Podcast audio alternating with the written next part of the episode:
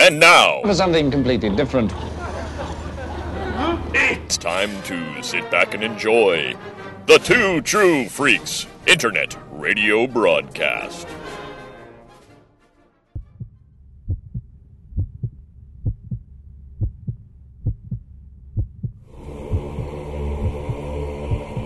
The Vault of Star Warsing Mothma Bantha Tales of Vader.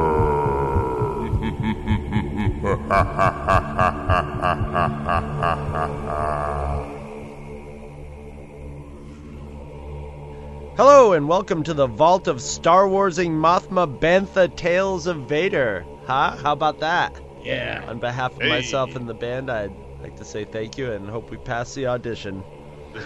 It's it's it's a alternate universe version of the Vault of Startling Monster Horror Tales of Terror because we're not covering a horror movie this this time. We're covering a Star Wars movie, as you as you can tell by the title Yeah. and uh, the only Star Wars movie in town, the Rogue One. And uh, I'm Chris Honeywell, and I'm here with the other Chris, Chris Tyler, Yabo. and them Jaconetti boys, Luke and Jason. Hey, how you doing? Are you kidding me? I'm blind. I love that that line. I was I was crying. I was like, oh my god, because you know you they put the bag on his head like he's blind. In my head, I said he's blind. I'm like, are you kidding me? I'm blind. I'm like, perfect. It's like, it's like it's, it's like an American dad. It's like I didn't see anything. I'm blind. It's like wait, how did he know he didn't see anything if he's blind? oh boy, yeah. It was. I put it this way. It was interesting. Um, just we're gonna, however, we're gonna jump into this. I saw this. I took Dad, uh, and and you know, again, Dad's my our Dad has come up a lot in these kind of things and whatever. I took Dad on uh, five dollar movie day, which is the Tuesdays, um, it, to the local one of the local uh, cinemas, uh, one in Carmel, and uh, we go in and Dad's like, oh, only five bucks. So I paid for Dad's ticket because I had a feeling because we were not school wasn't in session. There might be some kids there, and I didn't want to have a bad experience and have him pay a piss because he spent the money on it. So I said, oh, I'll pay for it. And so I, oh, so ten bucks was not a bad deal to go see this. Well, what happened was some other parent had an idea that it cost like two hundred and fifty dollars to have a uh, your your birthday party at the movie theater, and they were like, I don't really want to do that, and they won't let us see Rogue One. So there's some parents just said to these people, Hey, I'll pay for your kids and get them popcorn. Let's go on five dollar movie day. So there was a girls' party about oh, I'd say eleven year old girls. Uh, and there were probably about 25 of them, and I don't think they looked up from their phones once to the entire movie but they did go to the to and from the bathroom at least seven to nine times each in the two hour running time. And then all their little brothers were there, and they were busy talking about whatever the hell you know eight year old boys talk about because it ain't girls. mostly. Well, it's probably my it probably was Minecraft. I don't. I, again, I'm I'm so out of the loop with that. Um, but yeah, but it was funny because all this is happening, and all I'm thinking in my head is, Dad's gonna hate this. Dad's gonna hate this. Dad's gonna hate this. And it's not that the movie was and about the movie because because there's all these things that he can't stand. People on their phones, people not paying attention, parents not watching their kids, you know, whatever. He's all done. He goes, that was great. He goes, next time we come, let's sit on the other side so we don't see all the people walking around. Because Luke knows this. Someone doing that would take my dad completely, like he just would piss him off to no end and ruin it for him. But that's, I think that speaks volumes about, that's probably the best review I've heard of the movie. That the stupid shit that normally bothers him didn't bother Just him at rolled all. off his back. Right, because the movie was that engrossing to him. So right there, there's an endorsement. That's the Is, Boss is he a fan of World War perspective. II movies? He does. Oh well, yeah. No, I mean, no, but but you know what though? Here's the thing. Don't don't misunderstand. My dad loves Star Wars. Oh, okay. Oh, he loves Star Wars too. Oh, yeah, no, dad dad's a is- Star Wars fan. It's, it's not it's not like this was oh we better take dad and see if he likes it. No, dad loves Star Wars. There's no question. But what you, I mean, let's put it this way, okay? Where Jay comes with his hatred of all people, he comes to it honestly. right, right. It's got to come from somewhere. Yeah. Yeah.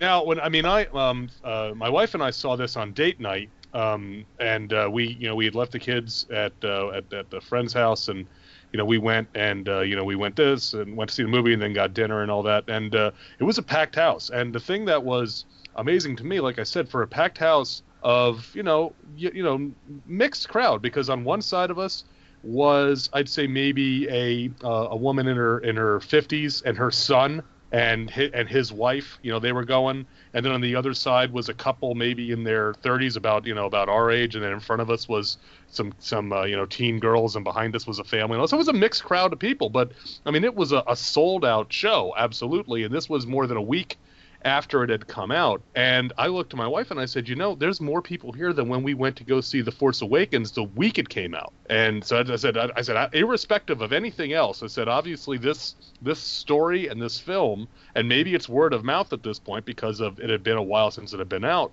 You know, has really energized the viewing audience, and they're very excited for it. And again, might, I do you think it might be because it's a standalone film that like a lot of other people are just sort of like, well, we can jump in and out of this, and you know, and they don't have you to know, be I, invested. I, in... I think I think as nerds we give too much credit to that concept. I, I Right. think that most Normas and Normans out there couldn't give a rat's ass. Uh-huh. You know, Mike. I think it was Mike Bailey said this. He goes, "How many people?" You know, went and would go see Rogue One, and then on the ride home, that that uncomfortable silence as they're all wondering, "Am I the only one who doesn't know why Rey and Kylo Ren weren't in this?" Yeah.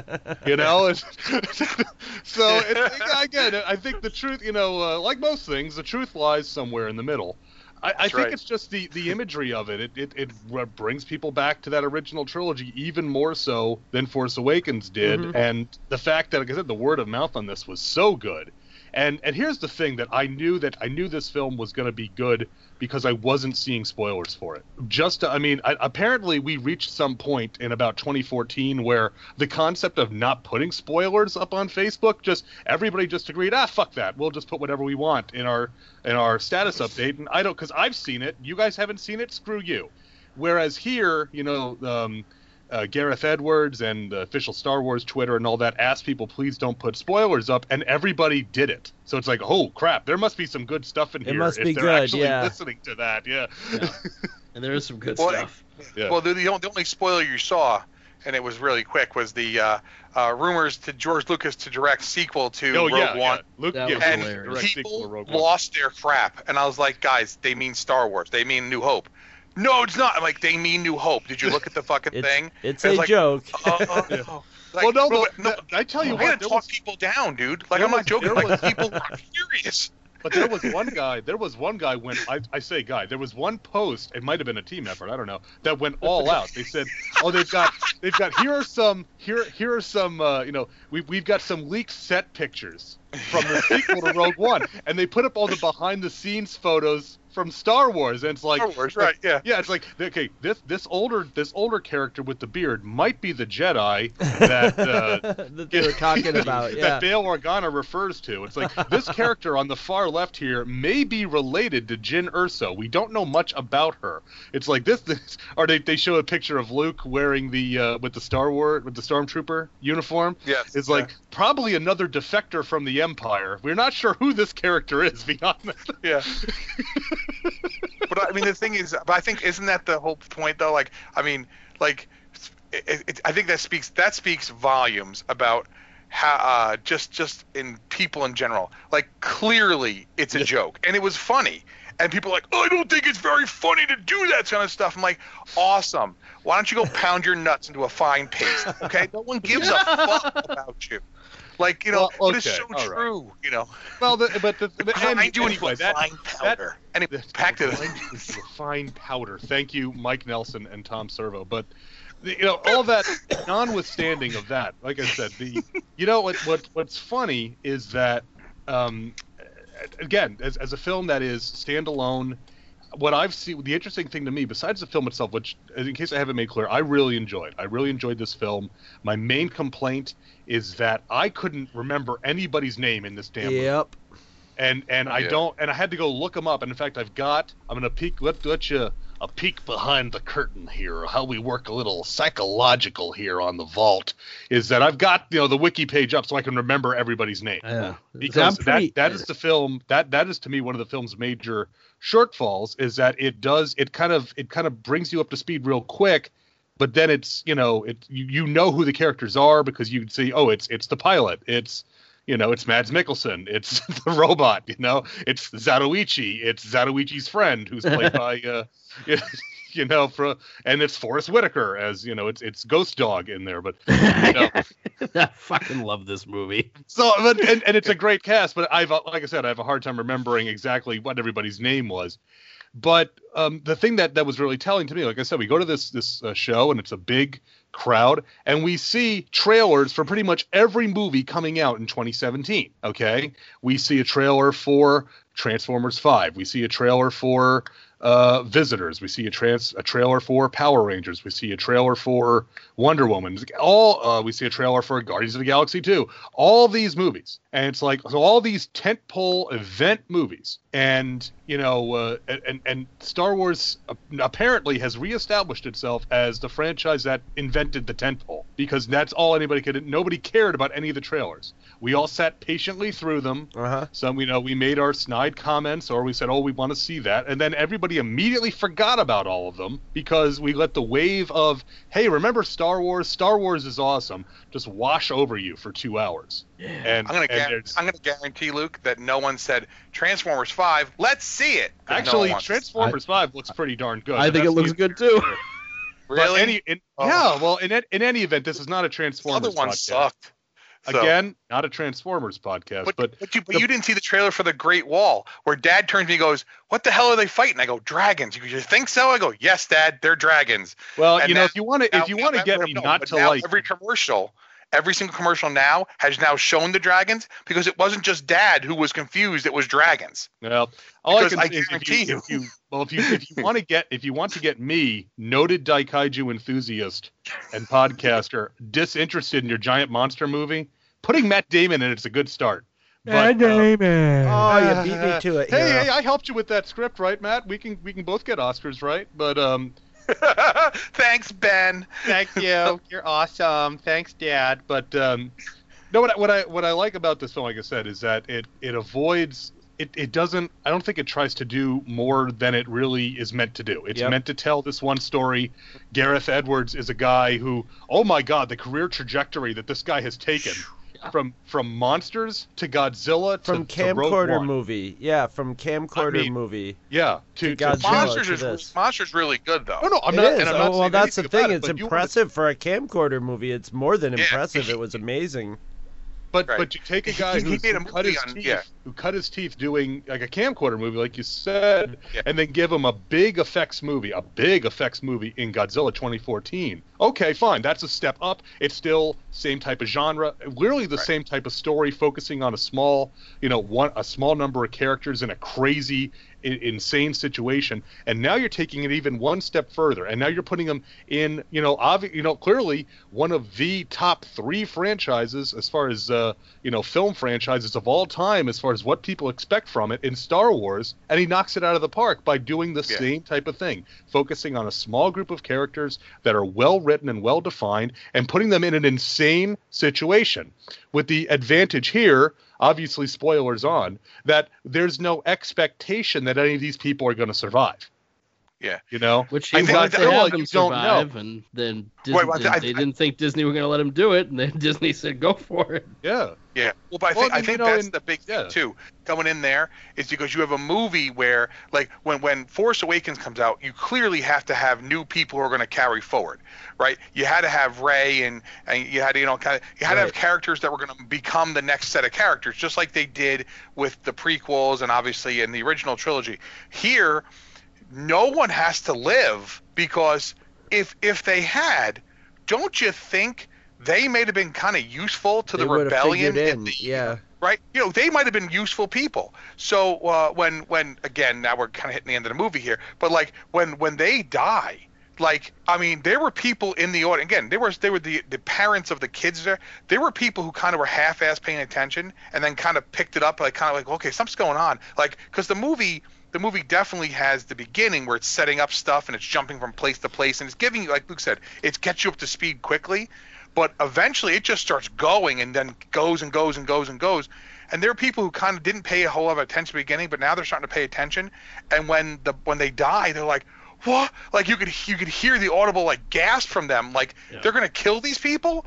Well, but yeah, because this isn't this isn't the you know and you know, when when when Their their, hot- their when- highest expectation was to try fa- fail trying. You know, basically.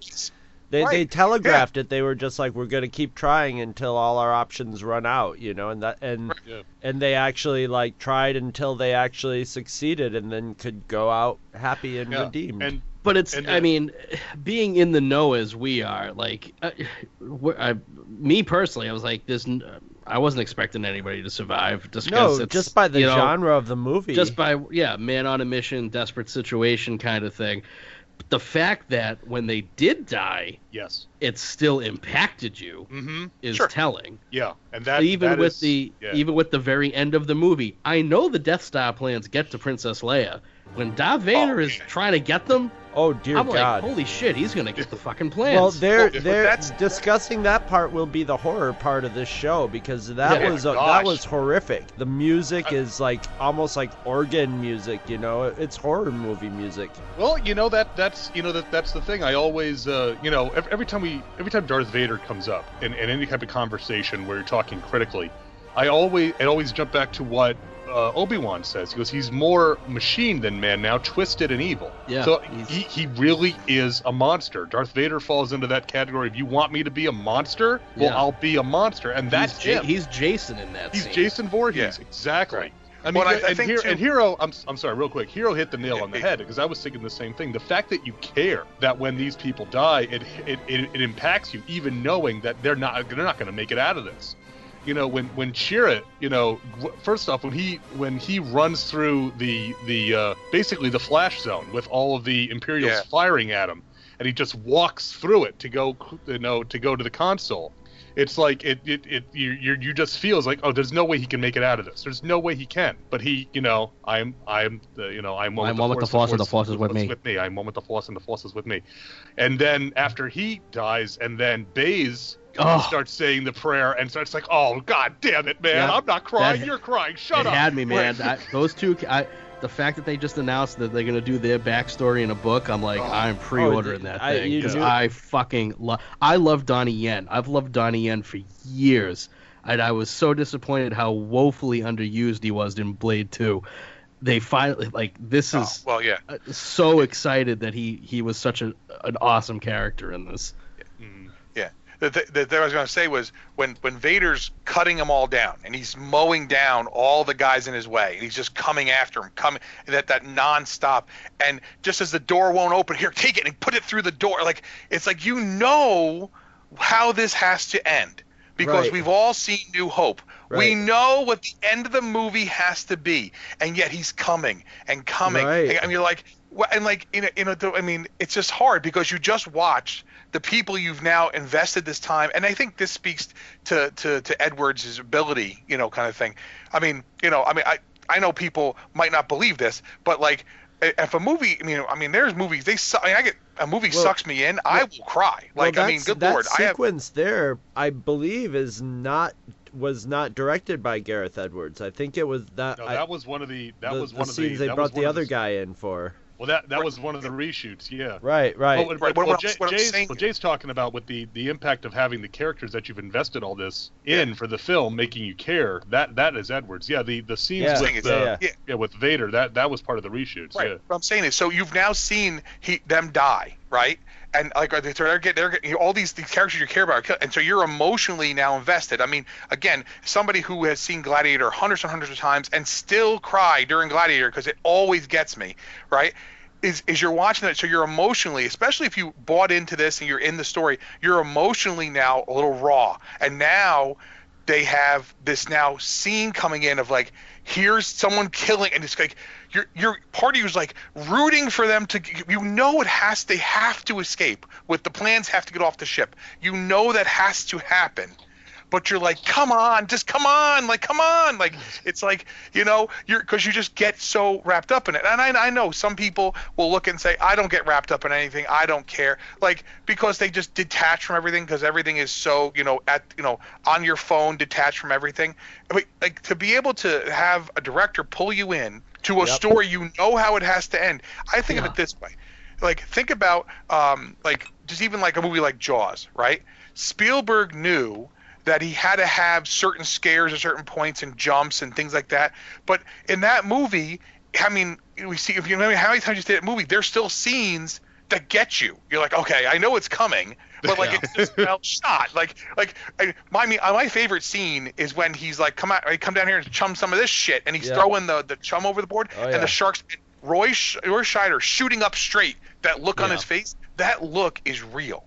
And when you have that feeling that this is again real, we know it's not real, but it's real. Just I mean the uh, the scene when when he when he's when he's walking across getting shot at, and they and like you're just like you just want to your skin's crawling. Not not in a bad way where it would be like would be like in The Exorcist, but it's like oh my god, like he's okay, he's gonna get there. Maybe he'll survive this. Fuck, he's not gonna survive this. Like how how can you kill him? Like how can this guy who you've now like who has some he has some of the best lines period in the movie but Yeah. like too like how you like you're invested like god i want this guy to not die i want him not to die i want this to be somehow the the, the, the rebellion says you know what your your reward is to not be part of this like we'll send you somewhere else no you know you know kind of thing like and I don't know. It's just, it's just, it's different. I think that's what really got me. This was very different than what we saw at Force Awakens, and I really like Force Awakens a lot.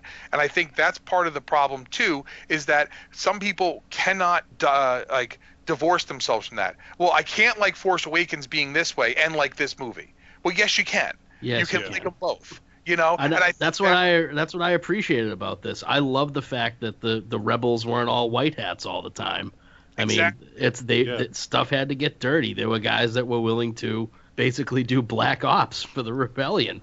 Mm-hmm. And you know what? In that kind of situation, especially for Cassian, having grown up in it, it's like since he was six years old, it's a different thing for him. He's going to be one of those guys that's going to do what he has to As, do to as try soon to as win. Cassian took that guy out when in the beginning, Mhm. that I, I remember watching that and thinking, "Oh yeah, he's gonna die." Yeah, that's right. Everybody dies at the end of this. When I saw that, because I was just like, when you put that into his character, you know, th- th- there's Well, it's it's that's- different for a guy like him than it is for uh, Mon Mothma or Dodonna Right. or uh, Right. Organa. They're not in the trenches. Right, They're not the ones that have to go out and put their lives on the line. right. It's it's the guys that are out there in the dirt. Let me let me is- talk about Mon Mothma for one second, okay? You mean So, long, we- long neckma? Long Neckma, Mon Long Mothra, Mon Mothra, Mon as we call Mothra. her- as we call her over here. At the, at, That's a crossover waiting to happen. I'm thinking that's Hey. where Lucas got the name for. I guarantee you, he got the name from Mothra and simply, uh, you know, the power of myth. You see, but you know, but uh, uh, you see, my my kids thought. But anyway, I was Um, I'm reading I'm reading the the rise and fall of the Third Reich right now, and I just found a part with uh, General Gus Gusevius. one letter off. You could just just switch a little what change one letter and switch them around, and you got Grievous. And it's Star Wars. It's and not then I'm reading and then I'm reading about about Austria, and I'm like, oh my god, this is Naboo, and I'm like, George Lucas was reading this, reading some book on World War II, and while he was writing yeah. fucking episode one. Well, So. well, so so okay, so we already saw. If well, we didn't see because that that's one of the problems with uh, uh, the Force Awakens is that they didn't tell us this. They put it in a book that you know you had to read apparently to Right. get this. That Mon Mothma is the one who disbanded the the military, the standing military from the New Republic after the uh, after the events of Return of the Jedi and the formation of the New Republic. So she is the reason why there's no standing army and the entire Senate gets blowed up by Star Killer Base in the Force Awakens. Right. That Okay. that that was my biggest problem with the Force Awakens is they did not explain to you that the First Order was like a tr- crazed relig- like almost religiously crazed splinter terrorist group, you know. Yeah. So Right. they they were like this thing that nobody took seriously except Princess Leia, but they absolutely JV did team. not make that clear They were at the all in JV the team. movies. Yes. Thank you. Thank you, Hero. Absolutely. Okay, but let, let's keep that in mind. Okay, Mon Mothma's fault. Okay, what does Mon Mothma do in this film? Oh no, we can't do that. We can't do that. We can't do that. It's like, well, if Mon Mothma had had her way, the Death Star would have blown your ass up at Yavin Yep. Four. Yep. Yep. Okay, so Yep. once again, the failed policies of Mon Mothma have come back to haunt her. Why is this woman continually in power? I She the- hope she was the she was the peace candidate. Come all on, I, yeah, well, let me tell you something. She got I a really lot hope of that she got was- a lot of cachet with the the the um, battle over Endor. She she she she. Yeah, you well, know. I, yeah. Which let me too say, too and- little, and too late many- as far as I'm concerned. Yeah, but yeah, how many but, Bothan? How many Bothans died Right. for her Many. to get her That's right. Many. of glory? Right. Many, just many, start, many. just start killing Bothans, and I'll tell you when to stop. I just, hashtag I just hope- Bothangate. yeah, I really hope that. Yeah, Wake up, sh- wake up, sheeple! I just Yeah. really hope that she was in the system that got blowed up by Wake- Starkiller Base. Wake up, because Banthal people. Banthal. Well, there's just the People. fact that they They're actually put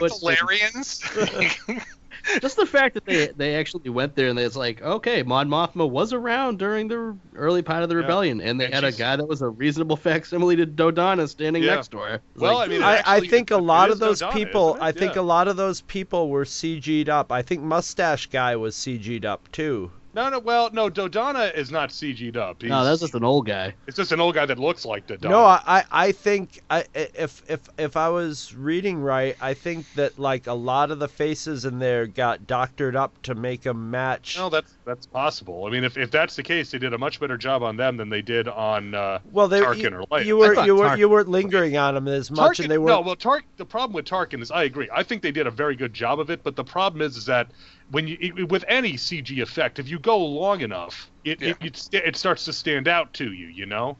If Yeah, they, but if they, I gotta they say, if on the hadn't s- been the second much, viewing- I thought it was a, I thought it was a, it did a good job of it considering I how was they did it. staring it. down even harder on the second viewing, and I gotta say, I wish there was a way. I wish there was a way that I could forget, you know, that I didn't know, and went in there, and was one of those people, like one of those casual Star Wars view- viewers, because I think if I didn't know, I wouldn't have noticed that he was a CG character. I can I can guarantee you. I might have been. He was kind of creepy. That actor was Well, kind of creepy, but but you know what though? I can guarantee you, any kid who actually went and paid attention to it, who doesn't know, you know, doesn't know Peter Cushing and doesn't know that the man is dead, Right. Wouldn't have would would have accepted it. that's what I. That's what I'm. Yeah. That's what You're I absolutely think. right. Yeah. And I and and you know th- this is one my kids have been bugging me to watch this, and I said I don't know, guys. I don't know if you can watch this. You're a little young for some of this because pretty- we let them watch The Force Awakens, but it's like this is a bit It's There's a a pretty bit harsh ending if for kids, you know. yeah, And- and, and there's a bit more story here too, which I don't know that the younger ones would be able to follow. This one does take its time. Yeah. So so I Yeah, haven't let them, and that. But but let's say let's say that okay, let's say that I'm that I'm gonna let my you know my, my seven year old son watches. He wouldn't bat an eye at it because he doesn't know that Peter Cushing is dead. You know, Right, he knows right. Peter Cushing. He knows he's Grand Moff Tarkin. That's all he knows him as. You know. Mhm. And he actually does know him as Grand Moff Tarkin because he loves Star Wars, but that's neither here nor there. So yeah, I agree with you. I mean, considering where you know what, considering the the how hard that is, how hard it is to make a CG person Yeah. amongst human actors, I think they did a fantastic job considering that's a daunting task in you know in any situation. Well, it's just and they but they made him a character. He had a place to go I- in it. It was I to can't get tell him you from how happy I. That was my happiest moment when, like, you see the back of his head and you see his reflection, and I'm expecting a few lines in the reflection of the, you know, just Yeah. a few li- you know, just a just a few lines, just like, oh, here's a little Easter egg for you. But then when he turned around, and then once I realized, oh my God, Grand Moff Tarkin is going to be playing his dirty tricks, uh, a, Yep. a, a character in it. That was what that was the that was what put this movie into like yay Star Wars mode for me because I was like they're pushing the envelope with special effects. Finally, they, Yep. y- you know, the Force Awakens did not do any they they I mean they used state of the art technology, but they did not push the the No. you know the genre forward. They did not push it forward. This one was pretty much this one got a conversation going afterwards and then you know with Carrie Fisher's death right on the heels of it, it it's like this is going to be in the film history books as you know that that point in time when you know actors started you know we start having some CG characters and actors and stuff like that. So I love Well, that. I love that aspect of it. Yeah, there, there's there's always that point in in it doesn't matter if it's film or science or it doesn't matter what it is. There's always Yep. that point that that that turning point, and you always want to be on the right side of that. You don't want to be the guy who's you know five minutes behind. You want to be the guy who's out ahead of that curve. And, and there's And the been one thing about CG characters before, but Sure. this this really like Right. Yeah.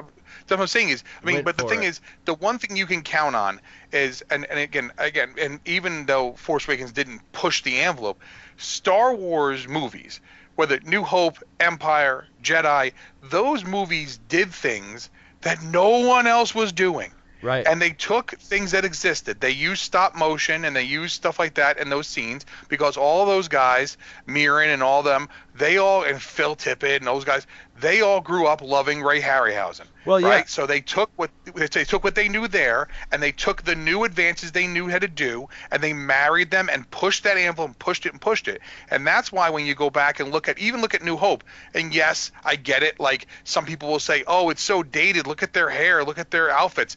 Not if everything looks like that. If you never make everyone like look modern, but it all kind of looks like the 70s in space, then that's what it is. Right. And if you look at like the ships and stuff, the if you go back and look at Star Wars, I'm talking about. I mean, I don't mean the the special editions that Lucas went back and fuck with, but you go back and look at the original Star Wars.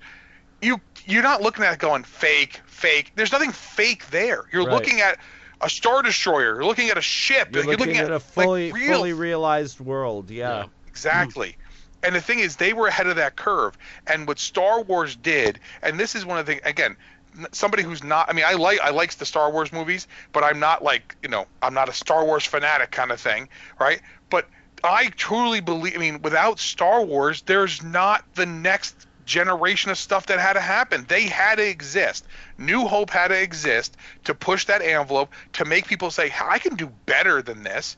If you without them, you don't get the next evolution. Oh right. I mean, so- just the yeah. sheer number of patents that uh, Industrial Lights and Magic Oh, sure. must have Motion made on new technology that Well, they and- and invented. even- you know. Well, and even Yeah. beyond that, just the competition that arose because of that. Right. Because by contractual obligation, I'm required to bring up the fact that because of the Dykstraflex camera that John Dykstra developed as for shooting Star Wars, the use of that motion control camera, that led Disney to create the uh, the Elks uh, motion control camera, which was more advanced than, along with the mat scan process, which allowed them to shoot multiple mats on the same pass with the camera for use on the black hole. These are all technologies that would then filter out to the other effects houses, including ILM. So you know, when, once you once you raise that bar, now you've Yeah. thrown down the gauntlet. Yeah. Now you can say, well, we d- because now it's like it- now now Mr. Producer comes into Mr. Special Effects crew guy and says, look what they did. You've got to do better than that if we want our movie to be, get any attention. Well, You've got to do you've got to you've got to push that up. Figure out how they did it and do it better. Well- oh, and by the way, you have half the budget. The prequels You know? also. What? Say Yeah, what the you will prequels about the don't get the- prequels.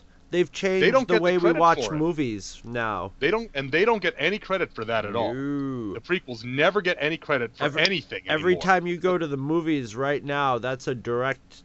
Pr- Pretty much now you're watching video now. People don't even know Yeah. it. You know, they're watching. they're watching the equivalent of like a Blu-ray, and that's because of George Lucas pushing that digital tech and the digital cameras and stuff in Episode One, and Yeah. then going completely digital for Episode Two, and and now it's just that's just how it is. You know, the the yeah yeah nobody nobody ever thinks of that. But Except you know, us. and well, you know, but that that's that's that's our place as as the uh, the informed, uh, the informed, the the the in the high information voters, if you will. But, yeah, you know, and and that's the thing. And, and Jay, you talked about this about you know, it, it, you're not sitting there going fake, fake, fake. You're buying into it, and you know, one of the strengths that Rogue One has is that it taps into that same. I'm going to use a term that that I use fairly frequently. That there are some people I know online that really dislike me using it, uh, but it taps into the same visual vocabulary. You know, this is the same reason why we're told repeatedly every time a new Halo game comes out that oh, this this isn't fake. This is what this is what this is reality to the current generation. This is their visual vocabulary. Well, you know, Rogue One purposely, by design, taps into the visual vocabulary from 1977 oh yeah. that we all long ago, long ago before the last great ice age, accepted as reality. And so there's no question in it. We look at it, we look at the the U wing, like, oh yeah, that that totally fits. You immediately buy it because it fits the aesthetic. And Edwards is such a again he's a guy that that um, that the things that I've noticed in his films is that he he likes working with small groups, but he also likes to create a a visual that perhaps is not necessarily uh, hyper realistic, but is Right. something that is memorable. And you know, and the, and so you get the the imagery in some of this film. It's not anything artsy or anything like this. You know, most of this. I mean, there's rarely any artsy fartsy sort of stuff in the Star Wars film. They're very populist uh, sort of films in, in that way. They'll just that- have a touch here and there. They'll have a little Right. shot of something pretty or something that just is sort of nice. But yeah, Yeah, but to me, I'm I'm thinking like um, when they're on, I forget what the planet is, when uh, when Saw, the death of Saw, when he you see just the, the cloud of the, you know, when they fire off the, the the the Death Star at the low level setting and destroy the city, and you see Saw just looking at his own demise coming at him in the form of the shockwave, you know, something like that that is perfectly normal for a science fiction setting, but is a memorable image. You know, the image of them going through the the uh, the the lock on uh, you know on the the last planet is a perfect Star Wars image. You know, it made me think of Spaceballs a little bit, but that's okay. it did. Yeah, you could almost see the, the vacuum blow. cleaner pulling up. Yeah. yeah, she's gone from suck to blow. But uh,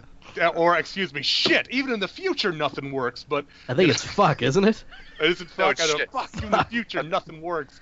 Oh, What happened to what happened to seven? So just kidding. Uh, but, uh, the hell's wrong with this seatbelt? But it's a beautiful ship, boys. I think you should go down with it.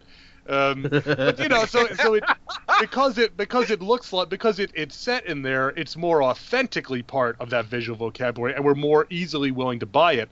The fact that it's got a great story that in support of that helps a lot because now now we not only uh, like you said we're invested in these characters but we're we're rooting for them we're actively rooting for them when they go into that senate hearing and you know that that idiot mon mothma shuts Yeah. it down. We're all we're you know i'm getting like come on you idiot. You know this is not going to work.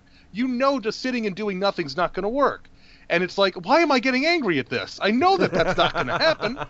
You know but I, I find myself doing it anyway so Yeah. it's like I said, it's it's it's the the other character I thought that that really could have could have gone either way, but I think did a good job was K2SO because you know ever since uh, three and and 3PO and R2 and by the way I love seeing 3PO and R2 in the little too. cameo Yes. that was great And Chopper from Rebels. yeah and Chopper was in there too Yes. that's right yep you got to have oh, there's you a got to whole have bunch of uh, rebel stuff in there too. it's There's a whole awesome. bunch of well, I mean, stuff. Saw, yeah. Saw Gerrera's from Rebels and Clone Wars, isn't from he? Clone Wars. I just watched Yeah. the episodes with Saw, and Yeah. it's Yeah. like Forest Whitaker coming out of that models. It's like, oh man, I, Forest Whitaker's lazy eye is a part of Star Wars, and I fucking love it. I, I like I liked Saw having the the little uh, oxygen rebreather also. I thought that was He's pr- like he, he's he's the flip side of what could happen if you don't become Yeah, Darth Vader. You become he becomes a- Saw Gerrera. basically a broken man. Yeah. and he Yeah, says well, it. You he's know, there's not much of me left. he he inhabits this totally the same area as Darth Vader. He's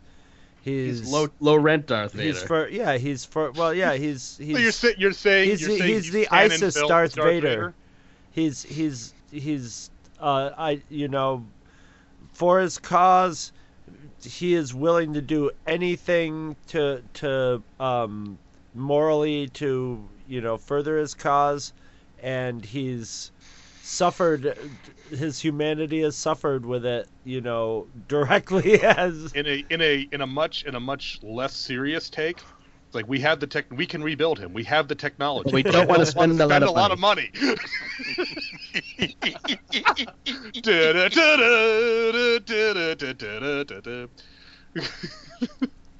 Oh man. But uh, So- yeah, so I mean, I, yeah. What what can you say besides besides that? But no, you're right. He, he's like he's like the Cannon Films version of Darth Vader, essentially. Yes. He's, Yes. Yeah. You know, which is you know we all Cannon love Cannon Films. films. But uh, That's awesome. Oh, But, you're, God. but and, and Chris, you made you made this point, earl- but as far as K2SO, you know, ever since uh, since 3PO, where we've had a droid with such personality, there's been, and we see this a lot in a lot of the games and stuff in the old expanded universe of droids having you know less savory personalities. And K2SO is is kind of you know is, is is a riff on that, but he's not. It's it's he's not treated. I mean, he does have some funny bits, but he's not like a comic relief character right there's not a whole lot of comedy in this movie, honestly. He's but he, he does get the best lines as far as besides uh, you know him and him and Chirrut get the best lines in the movie. Yeah. He and Chirrut are the only ones that have any. Well, you know, I mean, he's a robot, but Chirrut actually has humor about him. You know, hu- Ch- Chirrut Yeah. still has. Chirrut still loves life and you know being oh. alive and people, and everybody else is pretty damaged. You know, around him. Well, he knows Well, the he thing knows the force will the force will provide. Right. Right. Never happens, I mean, he's a guardian of the Whills. It doesn't matter what happens to him. He, he knows That's what's right. coming next. I love the fact that like in the wake of the the destruction of the Jedi, there would still be people out there that would be believers in the Force. It's not like y- if if all of the Muslims, Jews, or Christians suddenly died overnight, it's not like the historical records would go away. Right. There would still be like you you know you just couldn't do away with it. Just the fact that But- there you know people that were still believing in something. Well, it's been. I mean, ever you know, all the way back to Splinter of the Mind's Eye, it's been sort of an idea around the edge. And frankly, if Disney wants to continue on and keep the Force interesting, they're gonna have to start interesting. You know, adding new interesting wrinkles to it. You know, and and ideas like that. And I mean, and that makes the First Order is sort of the flip side of of the yeah, the, the Knights of, Wills. Ren are, Yeah. are not Sith. They're something else. Yeah. Well, the thing is too is when you think about it, if you have You're just a non little chihuahua. Jedi, non Jedi Force users, right, or non Jedi, you know, people like kind of thing, because you don't have to be a full trained Jedi to believe in the Force, and I think they kind of started that idea. I mean, I again, I know they make a joke of it in um, in um, um, Force Awakens. We'll just use the Force. It's not how it works, you know, kind of thing like that. You know, you know, thing like I mean, but I think by having non-Jedi uh, Force users who are not like the Jedi Knights, you know, kind of thing, they don't have the lightsabers and whatever else, kind of thing. By having them be, you know, believers in the Force and people who understand the ways of the Force, it shows that the Force is not just something that is only in Jedi's Right. or in, in obviously Well- in the Sith, but it's but it's something beyond the scope of that, and what that allows is is it's, it's like what, what Chris was just saying, like it's more of a like, you know kind of it's it can be a faith thing too, Right. And, and it allows them to tell bigger stories because because the thing is this is we all know at the end when we get to the point where Luke is you know he goes and he's going to find you know Obi Wan there right in, in New Hope right. The, there are no Jedi's. There are no Jedi's around. Like Jedi's are not. They're they're dead. That's the whole point. Like they're all dead, right? You know, kind of thing. Uh, I feel like Newt in uh, in Aliens. They're dead. Okay, can we go? Can I go now? yeah. So, but I'm saying, but they're we they're dead, and or they're in hiding, or they're like whatever, and that's the whole point. Like they're not there are there are no more, and then then you get like Luke of obviously going and seeking out whatever, but even then they're still not Jedi's. They're still not this band of Jedi's that we had in the prequels, and that's why you know when when you know obviously Rey you know having having such a strong you know connection to the Force that she doesn't even know she has you know, allows that kind of like, well, she's not a Jedi. She's not trained, but she clearly kno- understands the Force, and that's what um, oh, what the hell's her name? The little tiny, the little one with the glasses in, in the Force Awakens. Maz. Who owns the As yeah, she is a major. She says. She goes, "I'm no Jedi, but I know the Force," and that whole idea is going to allow them to create more stories. That doesn't mean you have to have a guy with a lightsaber who's Right. a Jedi fighting another guy Yeah. with a lightsaber who's a Sith. You know what I'm saying? Hence yep. the save last those Jedi. save those for the save those for the numbered ones. Yeah. Yeah, exactly. And the thing is, this too is uh, by doing that, by doing it that way, you allow yourself to have characters who don't necessarily have to be. Now, again, I know they're making what the Han Solo prequel and the Boba Fett one and the whatever, like, but you could actually make other movies that tie in to maybe during the Clone Wars, or maybe it's Yep. during maybe maybe it's the stuff that happened after Jedi but before uh, Force Awakens. And again, they don't have to be major players in the numbered movies if they're again they're if they're not part of that this particular story. Things can exist outside of the like, the problem was is and and, and I think this is part of what happens is people who are not you know who like Star Wars but are not hardcore Star Wars people, right? Kind of think of like, well, the story is this, and this is what it is, and it's da, da, da, da, da, da, and it's like, okay, but there's more than that. No, there's not. There's only three movies, and then there's six movies, and then there's whatever. You know, like they just don't know that the other things exist. And if you read the books or you read the comics, like I was, I'm reading the Darth Vader, the stuff that takes place after Star, after New Hope, but before Return of the Jedi. Right. When it's Yeah, whole, it's dude, it's really good. I, I, I did the first six. I'm now reading the set, the next ones. I mean, they're really good, and it makes Vader into a total badass. And you're like, but that's who Darth Vader should be. But people in their mind have a picture of what Darth Vader is because if they've, if they've only ever seen, let's say, let's say they even didn't even see the prequels, they don't even know who Darth Vader is. They just know he's a guy, you know, kind of thing. They know him as you know what we saw in New Hope and Empire Strikes Back and Return of the Jedi. By having the ability to have the Force be something bigger than just what dr- makes Jedi's or you know Sith or whatever, that It, that it brings has- it back to that to that mystical level Mhm, that you exactly. that you felt when you first see the first trilogy. It's Yeah. this huge thing. It's not just this small pocket. It's everywhere. Yeah, Yoda Which tells they- us that, you know. Yeah. It flows through you, around you, the rock, the tree, you, me. Can I get your ship out? it's like Yoda, you're a bastard, dude. yes. Yes. yes. mm. When, you're, when you're old, you're God, allowed to do that, you know. So, He's 800. You can Yeah. tell him nothing. Well, that's what I was gonna. well, it, it's like it's like I, I like well, the, like Maz the, the Kanata meme there's with, had her bar there for a thousand years. Yeah. That's just how long Yeah. she's had that bar. So well, I like the bit with uh, it's a meme with uh, Yoda and Doctor Who. When 800 years old and so good, you shall not look. And he's like, oh really? You know. Depends on which doctor. Yes, but uh, no, I mean Jay, Jay's right. By by introducing the force, doing force sensitive stuff, it lets you gets back like you were saying, Chris, to treating it more like an actual mystical force, you know, as opposed to a Yes. mystic force, you know.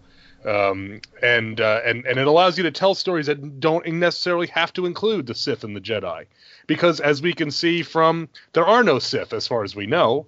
You know, as you said, the Knights of Ren are something different. You know, there there is a Jedi. He's on a he's on an island. He's been on a on a rocky crag on a planet by himself for a long time. So Yeah, it's- we don't it's necessarily need those story elements for it to be Star Wars. You know, I mean, uh, you know, for for a lot of people, a long time in the expanded universe, there were you know the books that were beloved had nothing to do with Sith and Jedi. You know, like I'm looking at you, Rogue Squadron. You know, and and and, I, and those are those are great stories, and a lot of people loved them. They had nothing to do with the conflict between the Sith and the Jedi. They just didn't. You know, the the story that um, Guillermo del Toro was asked at a con. You know, like, hey, they're doing all these little Star Wars side stories. If you could do one, what would you do? And he said, okay, guys, don't report this because it's not actually ever going to happen. But what I would do would be the I would do the Godfather 2 with Jabba the Hutt. Oh my god. And it's like, that oh my would god, be that's brilliant. amazing.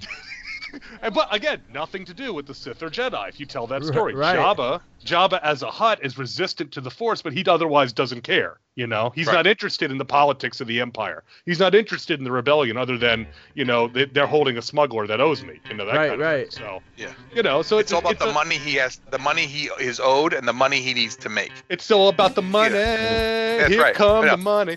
Keep Money, rolling money, there. money.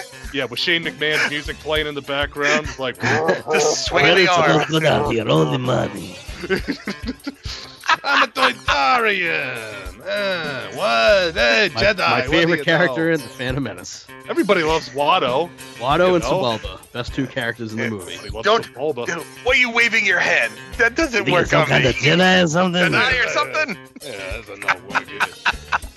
It is. You know what's funny is that you know the, the Trade Federation in the in the German dub of the Phantom Menace, the Trade Federation were given French accents. Uh, oui, oui, of course. If you if that does if that's not like the most German thing since like 1941, I don't know really what is. But anyway, I'll tell you I'll tell you one thing relating relating those two subjects. They real again when once you dial back in to the original trilogy, you can really amp up the space Nazi uh, aspects of this. you Oh, know, sure. you know you've got the i mean the, even the story seems like it could have been recycled from a world war ii type of movie you know Yeah. the the guy who used to work for you know for the bad guys. You know, he left because he didn't agree with what they were doing. He gets pulled back in. You know, the wife gets killed. The daughter goes on the run. She joins the resistance. I mean, that you know, this didn't have to be outer You space. I this could have been totally Germany and France. I France. could totally see that as a French black and white World War II movie Sure. now. Yeah, you Oh, know, sure. th- this could be this could be a Mademoiselle Marie story in DC Comics if you want. You know. Yeah.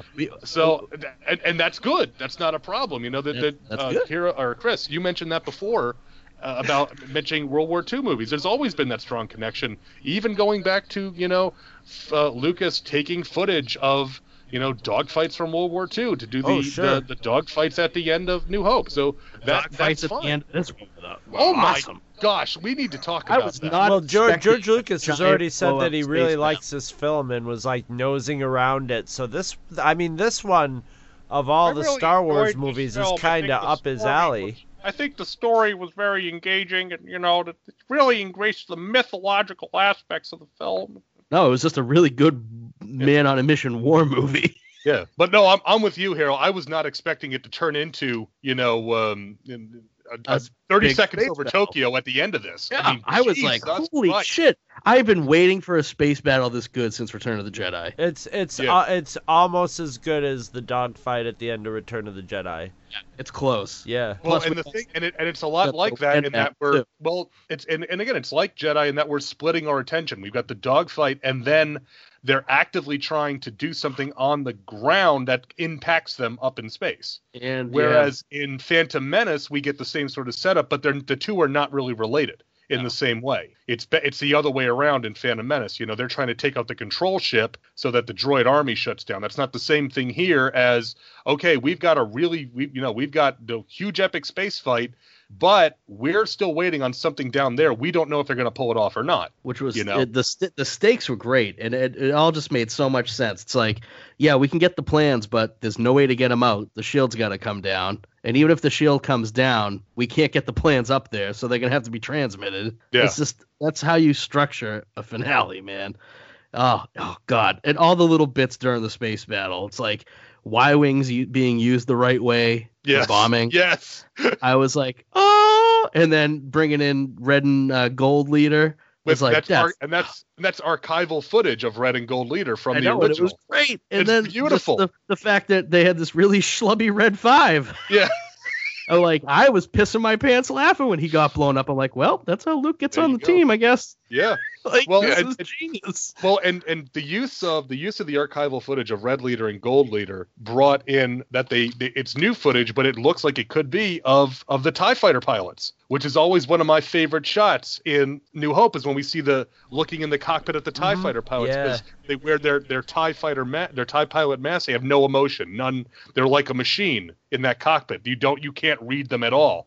And so we got that back, and it's like, oh man, this was just and and again like I said, when I when I first saw the force field, it made me think of Spaceballs. But by the time we were doing it this fight, you're so engrossed in it. It's just so engaging and so crazy that you just you, you're just it's just you're just along for the ride. Oh, uh, can I say that a Hammerhead Corvette pushing a Star Destroyer Oh. into another might be the one of Yeah. the most iconic Star Wars visuals ever? yes, that was unbelievable. I'm like, holy shit! It just shit it right in half. I'm like, this is great. And then it's there's something large and exiting hyperspace, and there's a fucking star destroyer, and it's like, Yeah. oh, there goes a couple rebel ships. yeah.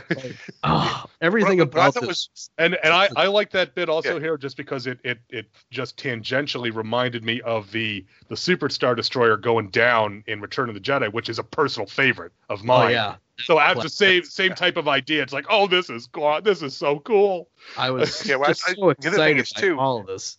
Right. I mean, the thing is too to to, to to have a another ship ramming a ship like it's not it's not a laser, not shooting lasers, or not hitting with bombs.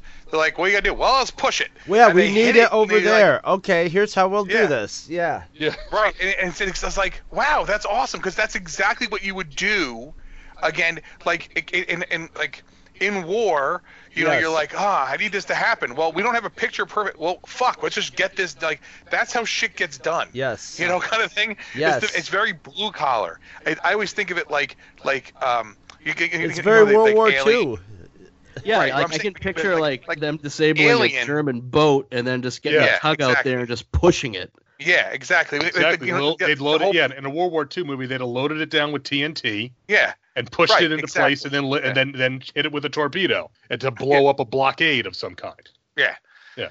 I'm just saying it. It's, it's just that very kind of like we gotta get this shit done. Like this, it's not gonna work if we not like, well, let's try. No, let's just do what needs to get done. And by doing what needs to get done, it's a, it's more effective. And I think that reads more realistic. I think that and again, we're talking about a space battle, but I think that reads to to the you know to the viewer as like, well, they're desperate. They're they're the resistance. They don't have unlimited, you know, uh, supplies and unlimited whatever. They get it done with what they got. You know. Oh yeah, no, they're Yeah. making the hard decisions of like, all right, we're gonna have to, I, like, I don't know what the fate of that uh that Corvette was, but it The might- Hammerhead one. Yeah, I don't think it made it. I don't know either. You know, but it's but it just might I not mean that's a, made it. that's a pull from Rebels as well. I think Oh, that the- was the from Rebels. That's why I, the I- Hammerhead the Hammerhead Corvettes came from Rebels. right. Yeah. I, I that's why I was flipping out in the movie because I'm like I recognize that from Rebels. I actually remember that being like remember seeing that in Rebels and going, ooh, I like the idea of the Hammerhead Corvette. I like that that I, I like the way that looks. And then to see it come out and actually perform its Do function was yeah. I was I was in the theater punching Scott 2.0 in the arm, just like, look at that, look at that. Oh now, man, now let me let me ask the question. As we're talking about the Hammerhead Corvette, what do we think about the U-wing? I liked it, It's- man. Yeah, I like it. It's a little weird that we don't see it ever again. Like there's a lot like of a places where it wouldn't turn up. yeah. It, and, Yeah, well, and- it is. It, it's it's more like a transport Right, ship. than right. So it's it- you know you know what it almost reminds me of because we do see the door gunners on it. It reminds It's me a- of it's like their a, Blackhawk. their Blackhawk or even even earlier like a Huey in in Nom. You know. yeah, The guy, the guys riding on either side, just look, just just riding along right above the tree line, that kind, that kind of thing. Yeah, It and I got to like- see a three foot tall fuzzy guy shooting a mounted gun out of a Star Wars ship at an AT-AT and bringing it down, and then X-wings blowing it up as they fly by. Well, that's what I like also is you get a little idea like the the you get a little more idea in this since it's a war movie and you get to watch there's a lot more war in it. You get to see like that they've thought out like that when, when I saw the X-wings coming, I'm like, ah, the X-wings ain't gonna do much, you know, the you know, because I remember in Empire Strikes Back, but yeah, no, the the X-wings are a bit have much powerful, more powerful weapons than uh, snow speeders do because Well, you know, it's- made short and work of them. Well, that that's the thing also is that you look at it from a again, you say it's a war picture, so you look at it from a war perspective. Well, you know, when you're establishing air superiority, you don't do that with one type of jet. Right. You know, we're talking the real one. You need um now again the current uh, the, the current reg- um, you know uh, thinking in uh, for the United States is not this, but historically speaking, you need more than one plane in order to establish air superiority. You need the air superiority fighter, which in our case, I'm holding up to the microphone my little um, my uh, my son's little uh, Hot Wheels style X-wing. Okay, Yep. you need something like that that is able to go in and immediately establish air superiority because it's the most powerful item you have. But then you need you need a fighter bomber, you need a multi-role craft, you need something that is designed for speed, you need something that's designed for troop transport. So it fits all these roles is what we've established over. We have the fighter bomber with the Y-wing. We have the one built entirely for speed with the A-wing. We have a troop transport that can also be a support craft and can get pushed into, you know, some combat roles now with the U-wing you know we have all these things. And and so it does in fact make a sort of a sort of you know tortured circuitous way to making sense. You know it's like why are they still pumping the x-wing you know uh 18 years later in force awakens? Mhm. Like well you know what? How long did we ride the f-15 for a know, long time. a long damn time because it was an air superiority fighter. And if you've got that you're going to keep on that platform. So it makes and and obviously you know it's all that thing spare parts and Spare maintenance and all parts. that It's easier to, for the old guys to teach the young guys to fly. Uh, I'll, I'll, you'll have to excuse me. By saying that, I'm required now to say a line from RoboCop. Spare parts for years. Who gave a shit if it worked? Anyway, so, Thanks, Richard. Dick, you're fired. Thank you. but yeah. So again, it, it uh, I I re- I liked the U-wing in in in it playing its role, and I thought it was a uh, it was a neat looking ship, and it continued with the idea of having something different and a new kind of class of ship. Each film seems to have to introduce at least one new ship or class of ship that's Well, theirs. You know, Just the the way that they're tying this into the current canon with with rebels being a part of it. Every ship that the rebels get, every snub fighter that they get is like hard won. Like that's a point that they make on that show. Nothing is coming easy. If they want to pick up a couple of ships, th- there's Oh, no yeah, they don't, guarantee they don't have a factory Yeah. churning them out somewhere. You know. Yep. Yeah, they, they don't yeah they don't have a, a foundry world pumping out Tie Right, fighters or something like that. right. something I mean, that. for yeah. crying out loud, the, the, they did an episode where they pick up Hobbie and Wedge, and it's like this is awesome. Yeah. This, this- that- everything that they, I I liked the old expanded universe, I did, but then it, it got up its own ass. yeah. It got way too way too much. What they're doing now with the way they're tying everything together intentionally as as a unified product is so gratifying to me. Love but it. I also enjoy the fact that, as someone who does not watch Star Wars Rebels, I was not confused in any way while watching this. No, No, there was there was there's nothing nothing in this nothing That that I had to watch Rebels for. no rebel any rebels the rebels references were all just like oh look there's a spaceship Background. there's Chopper you know Right? Yeah. Like I, I recognize Chopper And because I've seen enough to Saw know Chopper, but it's not like yeah. But, Saw but, they- Gerrera is more of a Clone Wars reference at this point because he wasn't even but in even Rebels. but at even this then, point. but even then, they they don't they don't just have Saw Gerrera and you're supposed to know who he is. right, right. You know, Yeah, they, you they get enough tell of who he is from. What I they haven't about. seen the Yeah. Clone Wars with Saw Gerrera in it, and, It's good. and I'm fine. and Well, he's, and- and- he's and- very and I- rough. and and let let me correct my statement. They they don't tell you. They show you who Saw Gerrera is. Which is another again a strength of this and you know of, of the of the criticisms fair and unfair leveled at the at the prequels one of them is is that lucas likes to tell you things rather than show you things in the prequels this film wh- whether you agree with that or not this film doesn't do that It has there a couple. are times where they has a couple of times where they tell you but they do a lot of showing too Oh yeah. you know and on, and, on a uh, second and- viewing, I, I definitely saw a couple points. There were a couple points where characters were telling you, were telling other characters, you know, what they just did, and it's like, okay. Yeah. Yeah, we saw that. But uh, and and the other thing, Chris, I'm surprised it hasn't come up here. But as soon as I saw it, I immediately thought of you and Scott Gardner talking about this many moons ago on an old uh, episode of Star Wars Monthly Monday. But we got Castle Vader. Yes. Oh my God. Well, that's.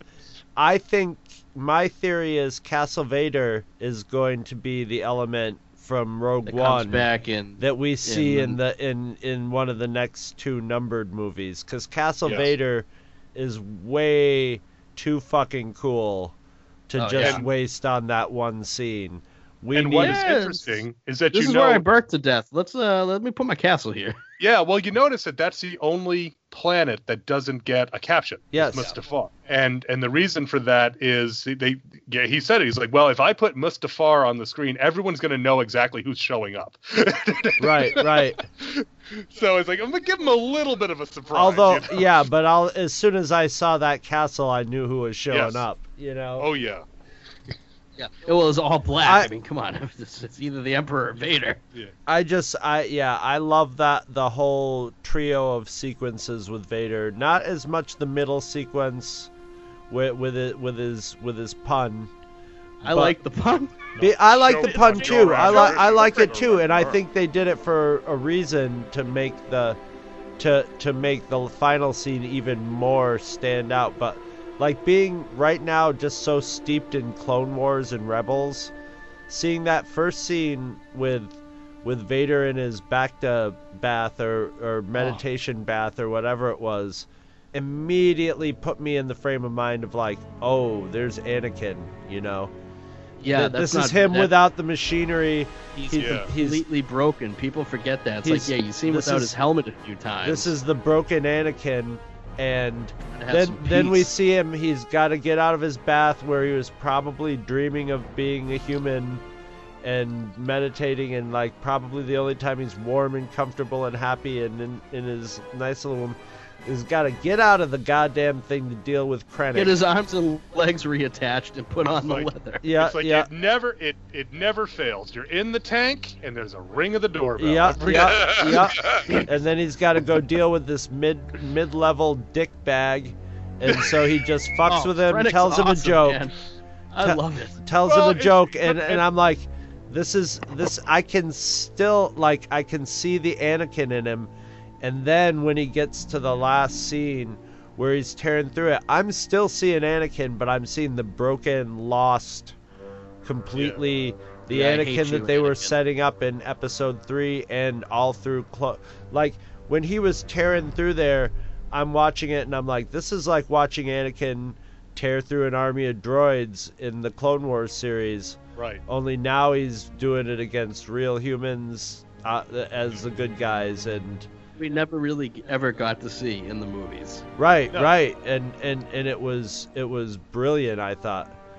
Uh, Well, and the thing also with with uh, Vader telling the joke to Krennic, how much of that is that's his persona as Darth Vader? Also. yeah, yeah, no, no, it's that's ex- it's ex- yeah, it's expected yes, that not only will because Darth Vader will choke a bitch. Okay, no questions asked. Darth and and Vader and will he and and this guy met Darth Vader. Darth Vader made a joke, but this guy was on his knees, fearing, you know, about to Yeah. die from being choked out fro- while it was happening. I- so Yeah, I know people complained about the joke, but to me, it's no different than the joke after apology accepted. yeah, oh yeah, yeah. It's like it's the same thing. Anakin's a prick, man. He's yeah. I mean, he, he he field promotes guys by killing the dude standing next to you. For the love of God, I mean, That way, they can only fail you once. It's a Yeah. very smart doctrine. It's right up there with the Tarkin doctrine, and I do love that that they bring that out. They bring yeah, back the Tarkin doctrine. manifesto. Oh my gosh, that was great. And and I had a I had, I had a buddy of mine that I used to I used to game with, and he was a huge Grand Moff Tarkin fan, and he loved the Tarkin doctrine. So that they that they brought that back, and that is now official, officially official, Fear officially. instead of uh, fear of, of violence instead of violence itself. Yeah. Ah, You would prefer you would prefer another target, a military target. Name the system. So, you know that that I love that. and ready. Yeah. You got to say it again, which was awesome. yeah. Yeah. Oh God. I, I guess that it, I, Well, it, that than- actually added to the uh, second fire, the episode four Firewind Ready, because you could just tell that he, it was like the biggest ego trip for him. He was like, "I'm going to say Firewind Ready every time because I'm Grand Moff And- and, Tarkin, uh, and, we got- this gives me a and boner." the uh, and we got the commence primary ignition guy also, who I love, the Death Star gunner, yeah, and, and, the, the, two the, with no rails next to them. the two poor dudes standing out there with no rails. Space OSHA is gonna have a field day with this. oh, those Except guys, that- those guys are fucking infertile right now. For You sure. who the first after the Senate was disbanded? You know it was dis- disbanded immediately after that. Fucking Space. OSHA. OSHA. Well, that's the thing, you know, when when It's you're the Empire, OSHA. you who is I mean, who is Space OSHA gonna report you to? I mean, other members of the Empire. What are they gonna do? Nothing. That's what. So. No, but the the uh, one of my a, a GIF I have that I use all the time on my fantasy football league because cross the streams a little bit is the Death Star gunner reaching up and pulling his hand down like he's a trucker about to pull the horn and it says commence primary ignition. So I was so happy to see commence primary ignition come back. Also, a great card in the old Star Wars collect uh, trading card game back in the '90s. Commence primary ignition. So, oh yeah, that like I said, it, this hits all the buttons, but it's not just nostalgia. It tells a, a hell of a good story on top of And it. it gives a great reason why they were actually able to blow up the Death Star, Yes, which was a fantastic retcon. hmm that good old Mads Mikkelsen there put it put it in there on purpose. Which uh, I like Mads Mikkelsen. I'm, I'm actually uh, I I ever- I think I can't think of anything I've seen him in that I didn't like him in. Um, most a lot of viewers will probably remember him as Le Chiffre from uh, Casino Royale, Yeah. which he was fantastic in. You know, but he's Or I mean, Hannibal. he does, or Hannibal, yeah, as well, Hannibal. Um, but he's you know he doesn't he's not in this a lot because of the nature of his character, but you know he's one of those guys that he's got a lot of important scenes when he is there. Yeah. And uh, I think, and and I, I said, I like Mads Mikkelsen, and it's interesting to see because to me, he's a recognizable guy. You know, Yeah, well, in the circles that we travel in, yeah. right? Right, but I'm right. saying, to, but uh, you know, but to to uh, you know, Johnny and Jim, Johnny and Jane film goer, is Mads Mikkelsen? Is he? Oh, he's that guy from Casino Royale, or he's that guy from Hannibal. He's not necessarily. Oh, that's Mads Mikkelsen. You know. Yeah. And Same- they even got with- his they even got his brother in the Star Wars galaxy now doing Thrawn on Rebels. Yeah. Like this is awesome. I just love that Thrawn is on Rebels. That's amazing too. And it's a right it's a it honestly I'm not a huge fan of the Thrawn character in the books. In the Rebels show, It's an uh, improvement. it might be a better it might be a better version. I just read the comics adaptation of the Timothy Zahn books and and I was like, all right, okay, I see what uh, Thrawn's. Thrawn's deal is, uh, but you know, he really wasn't as like I'd heard him like as being like just deathly effective, and he was good, but he was good at just getting him to the point where everybody would slip through his fingers and be like, ah, but I'm still working my plot. This was all part of my plot. Yeah, he only he only really succeeds really the one time when they've got the big um I forget what they call them the uh the big um um stormtrooper armors that can do EVA and they Oh, steal all the ships yeah. and all that. I forget what are the, do you remember what those were called, Hero? In the Um, Thrawn books? You know what I'm talking about. They're the big ones that they can they're they're it's like an armored stormtrooper outfit that's able to do man. EVA on its own. I forget what they're Um, called, I but can't remember. I'm gonna have to look it up. yeah, but you know that I mean, Thrawn, Thrawn notwithstanding, I, I do agree with with Hero though that uh, Krennic for a mid-level guy, you know, who constantly gets his, you know, get gets his, uh, you know, get, has to deal with all this crap. He's th- this is his thing. Lay off the mask. It's my thing. and and everybody's trying to screw with him over his thing and in the end he loses his thing but he's going to get you know he's he's he's going to get it's like if it's the last thing I do I'm going to get the people that screwed this up for me you know? I, I mean again he's he he like you said he's a bag of dicks uh, Chris. You said that earlier and I agree with that. He is but we've all worked for or worked with somebody like that. Oh yeah. you know and and usually exactly what happened well not exactly but the same sort of thing happens to them as it happened to him. Whatever their great idea is somebody who's better smarter and otherwise able to better manipulate the system takes credit for it anyway. So you know i, I mean not not not sad he won't be coming back because as you said bag of dicks but you know i thought he was a a good villain considering that a lot of the story the conflict doesn't necessarily come from him it comes really from Jyn and Cassian. And, and I think it's interesting that we've gone for over an hour here, and we're I, I think this is the first time we've mentioned Jyn Erso. Yeah. Uh, She's- that, I don't know what Honestly, that makes. she's not that interesting of a character, I don't think. You know, I mean, I like all the characters in it. I think they didn't make them especially charismatic or super likable because they knew they were going to kill him off and they they made them more just identifiable and you know well they made the robot and Chirrut, you know, Yeah. completely lovable characters and uh everybody else was sort of you know i'm not i, I don't want to say they were bad characters because they were not but they were s- star wars versions of the stock characters of uh you know a world war ii resistance film so which i totally you know that's what i would want them to do with this you know? Uh, and if, if another thing i've said in like the the other seven hours of rogue one comment you know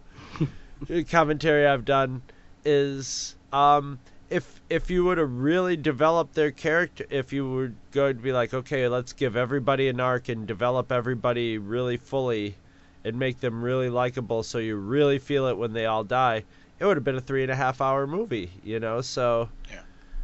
I I like that they kept it kept it slim and the characters workmanlike. It was a workmanlike story. It was a workman it was it was you know what they had to get done is a plot you know it's a it's a mm-hmm. it's a scheme so that's Yeah. what the, it's about it's about how how can they do this impossible scheme and if you can work in the more nuance and characters that you can work in on that while that's happening that's great and i think they worked just the right amount you know just the right amount uh, in for the formula to to to really get it going. If they would have put too much more into the characters, I think it would have slowed things down and and muddied up the waters. You know, I I like that like you can sort of see where each of these characters are coming from just from when you first meet them. From their you know, Jyn gets a little backstory in the beginning, but um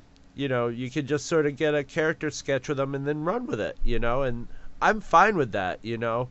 This this was made as a matter of fact, I expected this movie to be more of a toss off and then when it was done I was like, "Wow, that just like carved its place into the storyline of you know, between episode 3 and episode 4 really well. Did not expect that. I expected like uh uh maybe like if they had done a full issue story in Star Wars Tales or something like that, you know. That's what I was sort of that's what I was sort of expecting, and I would have been very happy with that. And I think they put in enough extra to. And the second time around, I really liked the music a lot better too. I, I think they did a really good job for having such a short time to, to do that soundtrack of of making it evocative of Star Wars without being like slavishly Star Wars. Yeah. It was good. So the one of the things uh, I just had a little note here. Did you know? I obviously, uh, when they're to, when they're showing uh, Jyn when she's a little girl, she has a stormtrooper doll, right? Her doll there, Yeah. and the like, all the blue milk and everything. So think back to Force Awakens. Uh, what does what does uh, Rey have? She has a Rebel, Rebel Pilot doll, doll. yeah. yeah. Which is I thought was kind of funny.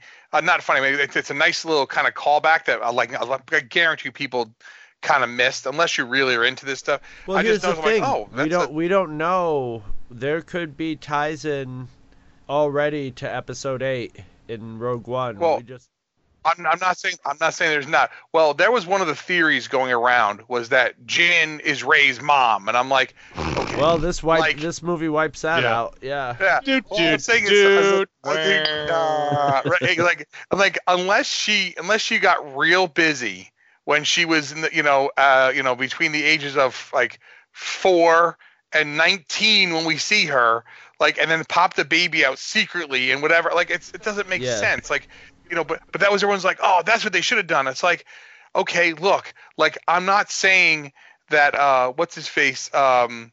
Oh crap! The, uh, uh, Finn is not Lando's kid down the line, but it, it, ca- it can't all be the same families, guys. It can't just be one lineage. Like, there's got to be other people in this thing.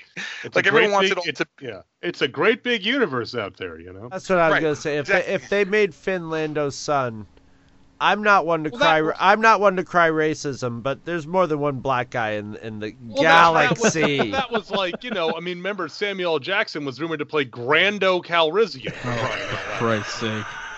I think. I think. Like, if say what you want. Say what you want about Mace Windu. Still Yeah. a better call than Grando Calrissian. Although, Yeah.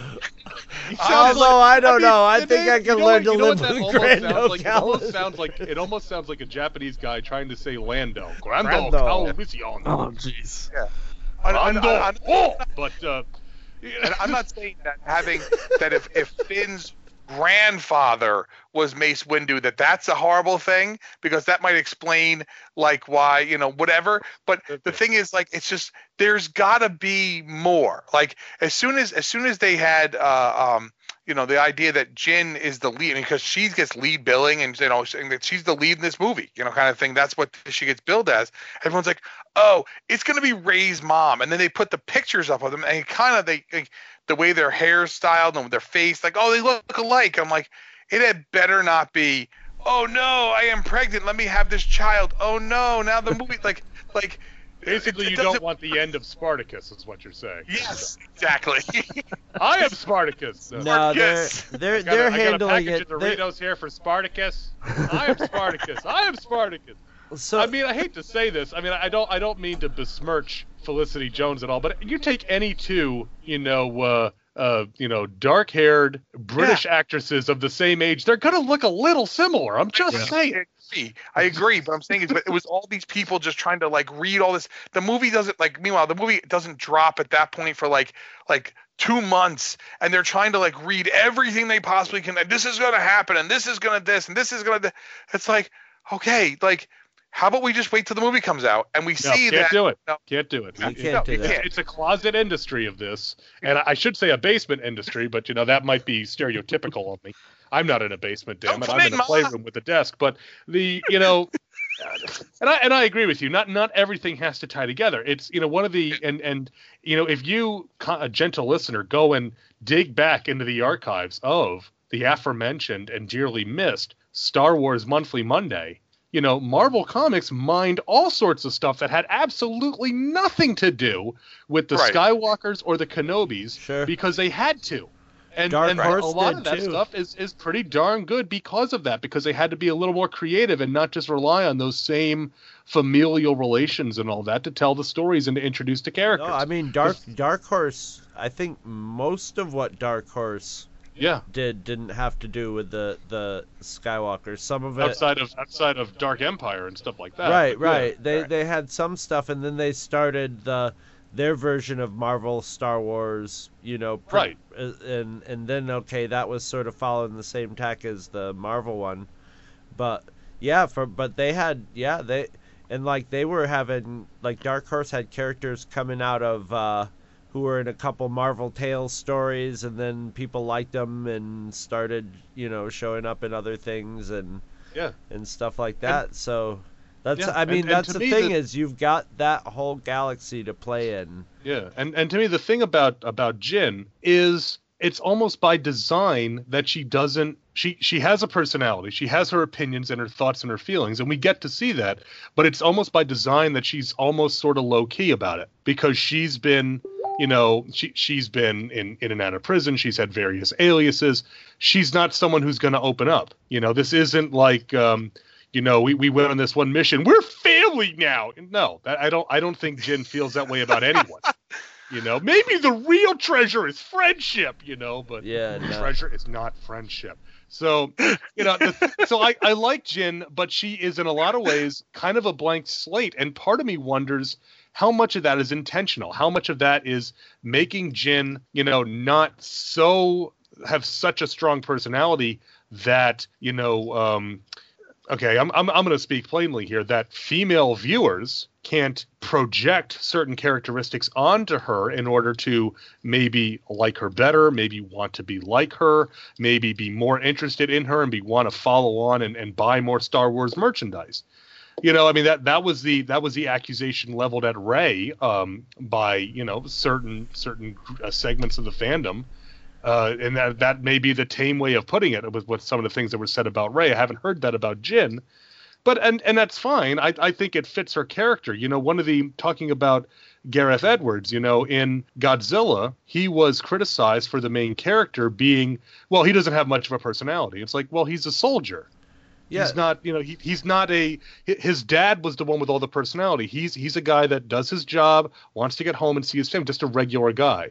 I think Jyn, if left to her own devices, would kind of fade into the background and avoid any, as many people as she could. So she doesn't put herself out there. We don't, you know, the only time we see any emotion is when dealing with her dad. You know, when she sees the video or you know stuff, or when obviously in the flashbacks and stuff like that. Yeah, she's she- she- she's been hardened by all this. You know. Yeah, she doesn't have that change of heart until her dad goes bye bye. Well, as, as soon as Clone Wars started, Star Wars pretty much acknowledged PTSD.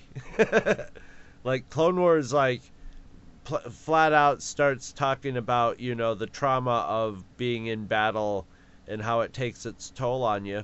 And all these guys are damaged. You know, they're damaged and traumatized.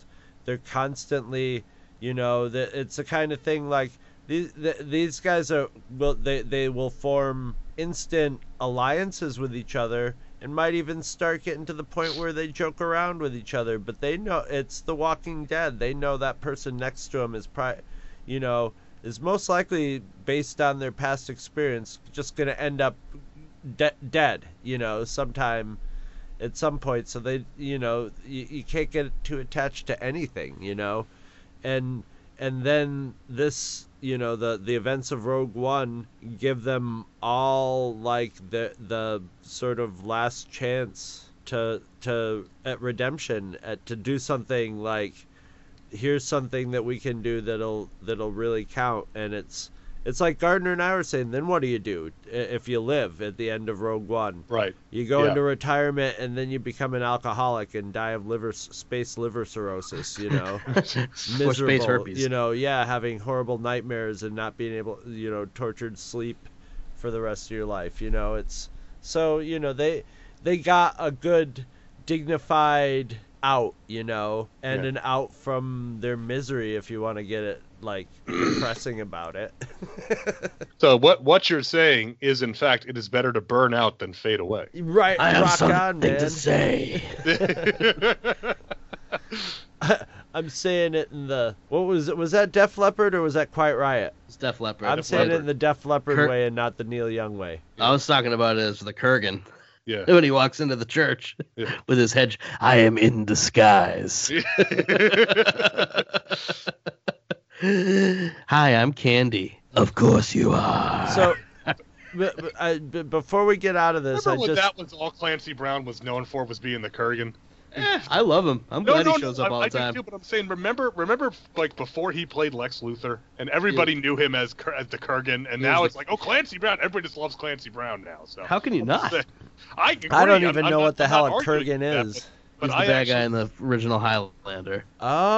Oh, you Brick understand shithouse with the three saw- I saw do know who the Kurgan is, and That you gotta- kills that, gotta- that kills the rebel pilot that finds Han Solo and Luke in Empire Strikes Back. that's funny. you got to understand is that I I saw I watched uh, you know, Superman the animated series before I saw Highlander, so I knew Clancy Brown as like, oh, this is the guy from Highlander. He's playing Lex Luthor. I was like, oh, okay, it's like Lex Luthor's playing the bad guy in Highlander. Cool. So So I was gonna Well. say, but but before we get out, I'll I'll I'll put in my two cents on my second viewing because it's more of like I just got a good story for my second viewing. I went on New Year's Eve with I went on New Year's Eve with Scott McGregor and our friend Matt Matt Keller, who we've made friends with just from talking to on Facebook, and uh, you know we went we went to see uh, we did a, a five minute freak with him on um, uh, Doctor Strange, and. So we get to the movie.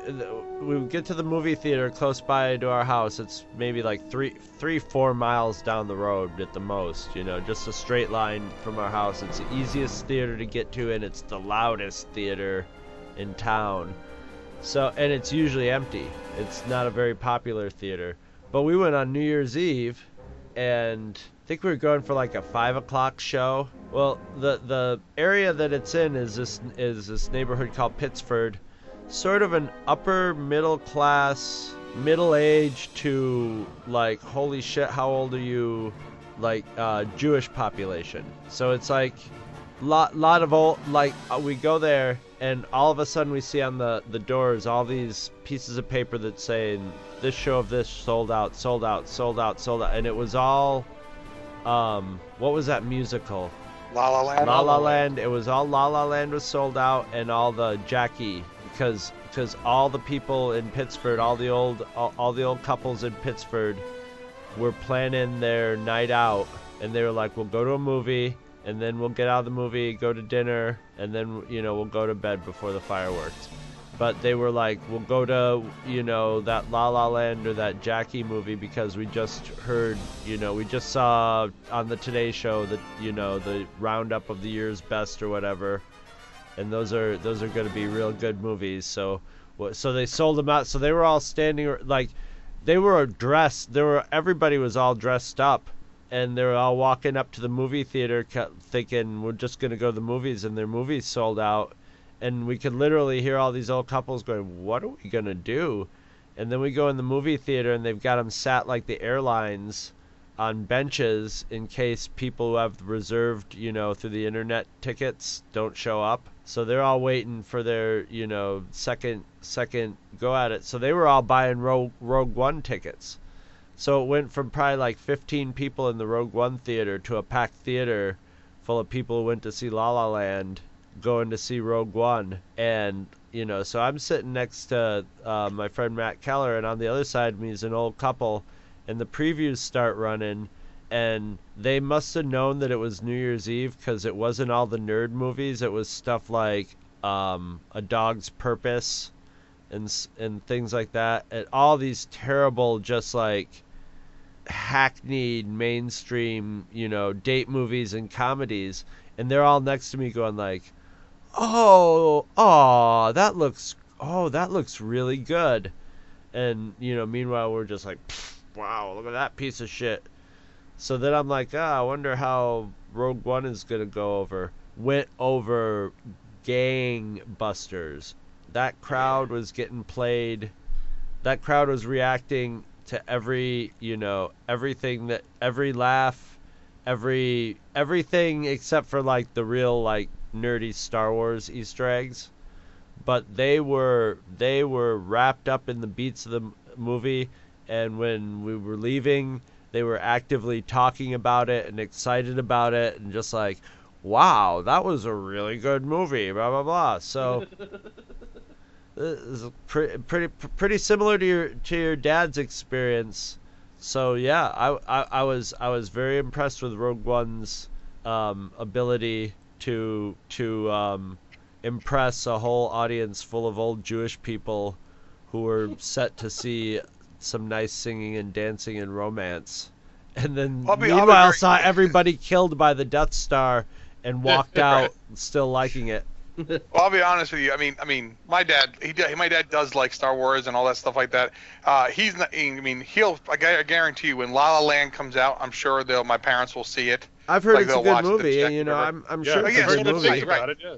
Right, exactly, because they'll want to see it because it's, it's an Academy Award movie kind of thing like that. They're like, all right, but my dad certainly was never going to want to go see La La Land over uh, Rogue One, Right. uh, kind of thing. I mean, we're my dad's already very, very excited to, um, and this is, I mean, I showed him the the the the, uh, the, the Logan trailers. He's like, this looks good, and he's Oh, like, yeah, I'm like, it does. I, Yeah, I I'm, right? I'm And then- hope I'm not letting myself get too like hope too much and hoping that it blows my expectations away. Right. What I'm saying is, but like you know, so my my dad's not looking to go see like anything Right. artsy, whatever kind of thing.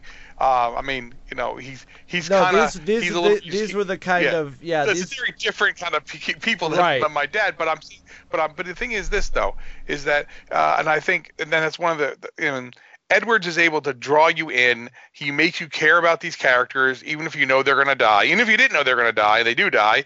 You know, kind of thing. He makes you care about them. He makes you care about. Uh, I mean, the robot, uh, uh, KSO, K2SO.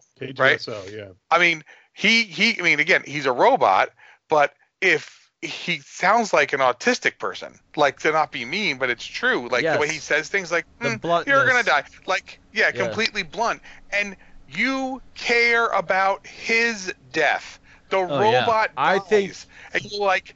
You, it breaks you. You're like, oh my god, he's doing such a Oh, I heroic think thing. his- he's a robot. his death was the know, most emotional death in the whole movie for me anyway. For for it seemed for like the audience, the audience was yeah visibly yeah. upset. Yeah. Chirrut, Chariton Bay's going out. Yeah. that Yeah. was- Well, Sheridan Bays was tough. Yeah.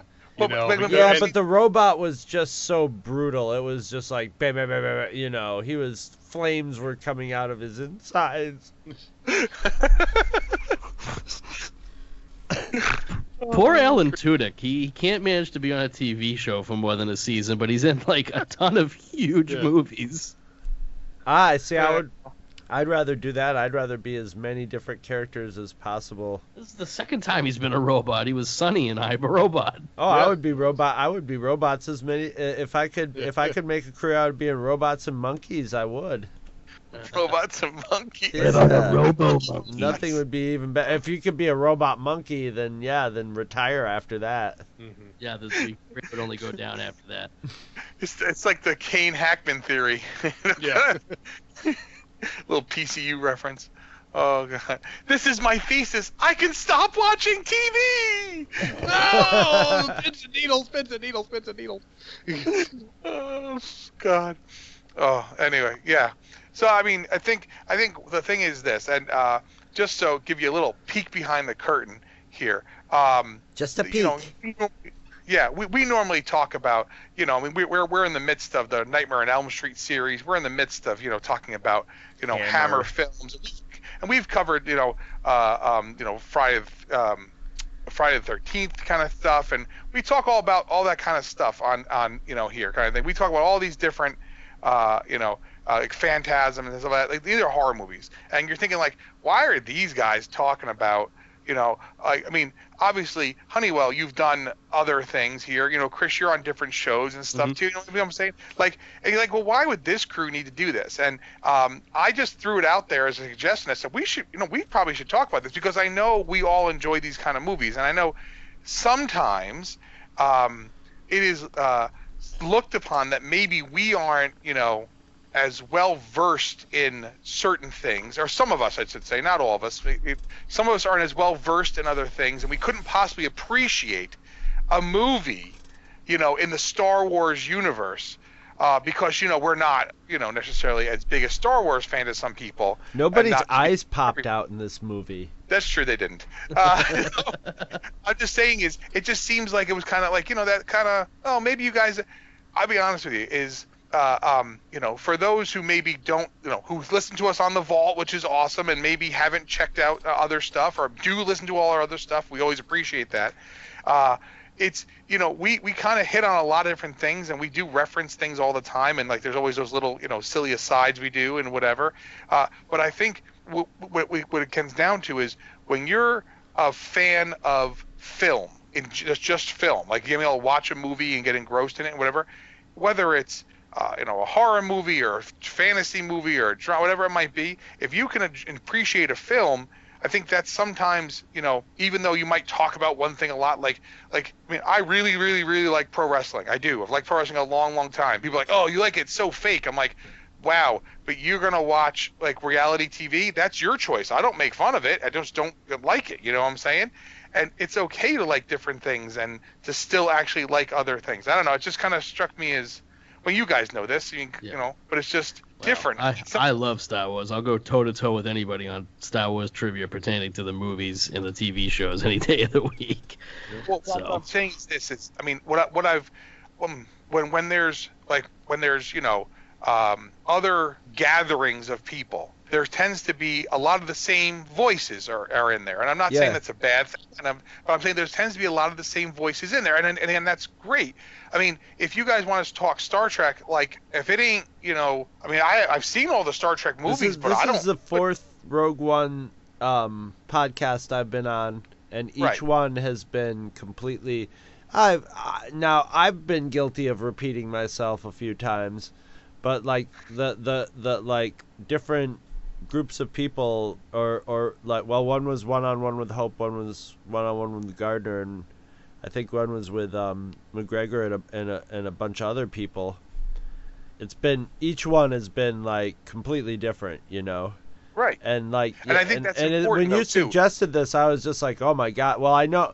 I know I, I, I kind of I, I kind of already knew what Hero felt about it because he he saw it like right at the same time I did. Oh, but yeah. I was very interested what them Jaconetti boys were gonna think. Right. Because you guys I'm come from a like- different yeah. point of view than Yeah. you know vast. You know, there's there's just so like the the differences between us and Mm-hmm. se- like myself and like Hope Mullinex, you know, and we were having a conversation of it with a lot of context in a lot of the context of like Clone Wars and and Rebels and exactly. stuff like that.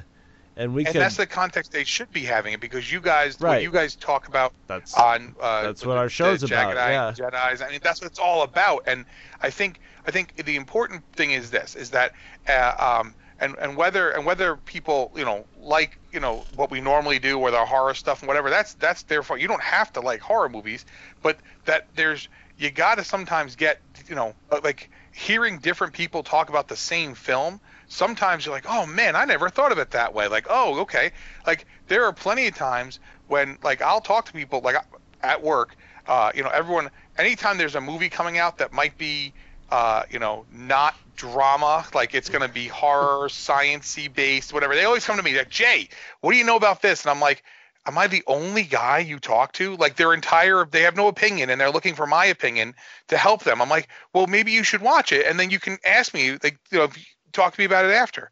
But I don't, I don't, I don't, I don't, I don't know if it's about. I'm like, well, why don't you spend five minutes and go figure it out? You know, kind of thing. Because have a have an opinion and let's have a discussion. Because I think that's what we do. I think that's sometimes come too. Again, we also uh, you know, certain movies, I can definitely say when we like our like when we had our um, like when you was I think you picked it right, uh, Honeywell Martin, right? When we talked about Martin, right? Clearly, you liked Martin, and it's a movie you picked and whatever, and I did not enjoy the movie as much as you know whatever, and it was totally fine because we both had our opinion on what it was, and it wasn't like you're wrong and I'm right or vice versa. It was, you know, I liked this parts of it, but I didn't like this. And it's okay to have that. And I think that's what fosters good discussion. I think sometimes the the Mobius strip of conversation that occurs, um, you know, if you're not with if you know, if you're not, you know, if you're not down with that, I got two words for you kind of thing, you know, and it's well, like and and the, the you know I, I can probably encapsulate I think what you're trying to say here, Jay, because Yeah. I had I had a Two True Freaks listener many years ago, and I will not name names because that's this is not what this is about. Tell me to shut up while talking about comics because I was just that Godzilla guy. so, and, it's like oh, okay, I didn't realize that. Well, I, I, I filled out an application and I put only thing I know jack and shit about is Godzilla. Right. And the only thing I'm allowed to have opinions about is Godzilla.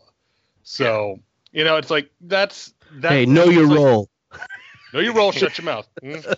So you Yeah, know, he, it's like he you know, said that at just- graduation too. it's like ju- it's like just it's like uh you know it's it's like the old Charlie Steiner commercial. I mean, I like boxing, but it doesn't define my life, you know. So that is the best commercial. Yeah, I I agree with come you. on, Luca. That- Steiner, the sweet science. So yeah, you know, it's like just just because it's not it's not our normal area that we talk about doesn't mean that we don't enjoy and love this stuff. I mean, you know, my my favorite show to guest on is Back to the Bins, and mm-hmm. you know, I've never brought a Godzilla comic to Back to the Bins.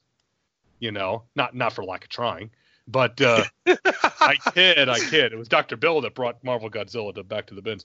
But you know, it's like just you know, I agree. Just having different different points of view to talk about, especially a movie as good as this. I mean, if we're all getting together talking about a movie, it's like, yeah, it was all right. You know, nobody cares Yeah, about that. But yeah. a movie that we all enjoyed, yeah, we need to definitely discuss that. So Well, you know, sci- scientists have figured out. I can't remember what the exact number of people that the human brain is sort of capable of having, you know, a, a relationship with, of where you like know that person or whatever, and it's it's a shockingly small amount of number number, and when you get beyond that, it's just too much of a strain for them to think of you as anything but, you know, the uh, the Godzilla guy, unless you did something like you you like on one of your shows you lit a fart or something, and then they'll be like, "That's the Godzilla guy who lit a fart," you know, yeah. and that and that's all their brain's gonna maintain in Yeah. that file to you know, the you know they they don't want to know anything about your wife or your kids or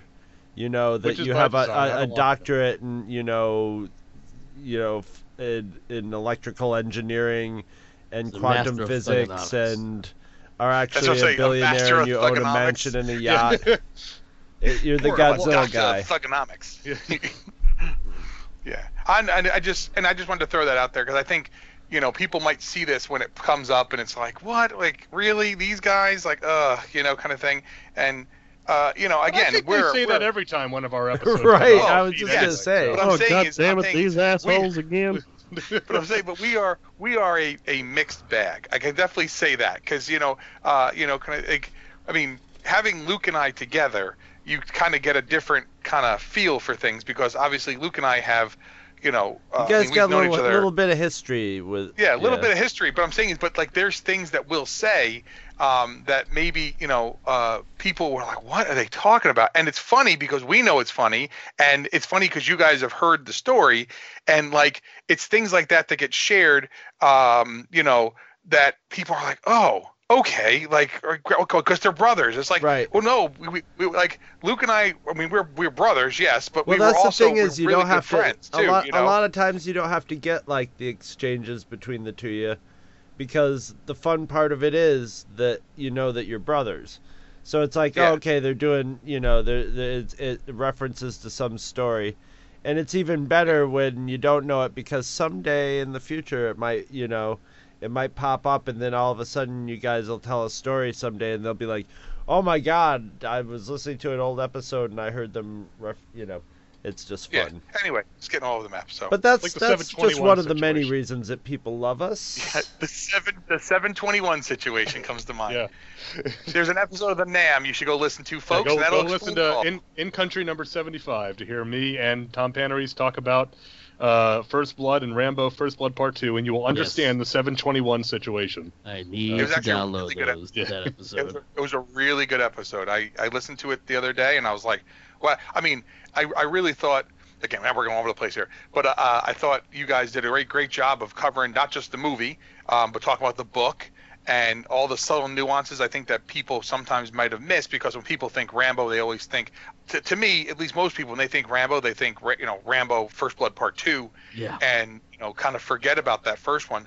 But, you know, First, movie is Blood trying the- to say something. yeah, the fir- yeah, for, right. The second Uh, movie, now to be fair, the second movie is saying something. It's just saying, oh! Mission accomplished. Tell him I'm coming for him. Murdock. How did he go from over. space hippie to to military bastard? Yeah. Nothing is over. Nothing is over. You don't just turn it off. I can't get a job parking cars. I can't get it out of my head. Yeah, I, I, when he breaks down at the end of that oh movie, God, I, brilliant. I think that's one of his best acting performances. People like it's that not. Stallone is It's actually an actor. You know. yes. Yeah, I Well, That- I, and- and- I I always when and, and man, we're going way off, but I always we're remember in, in the Rambo. Yeah, right. In the Rambo days, like I always remember it like the first Rambo movie is a separate thing. Is like Yeah. that was the art Rambo movie. That was the one that was like.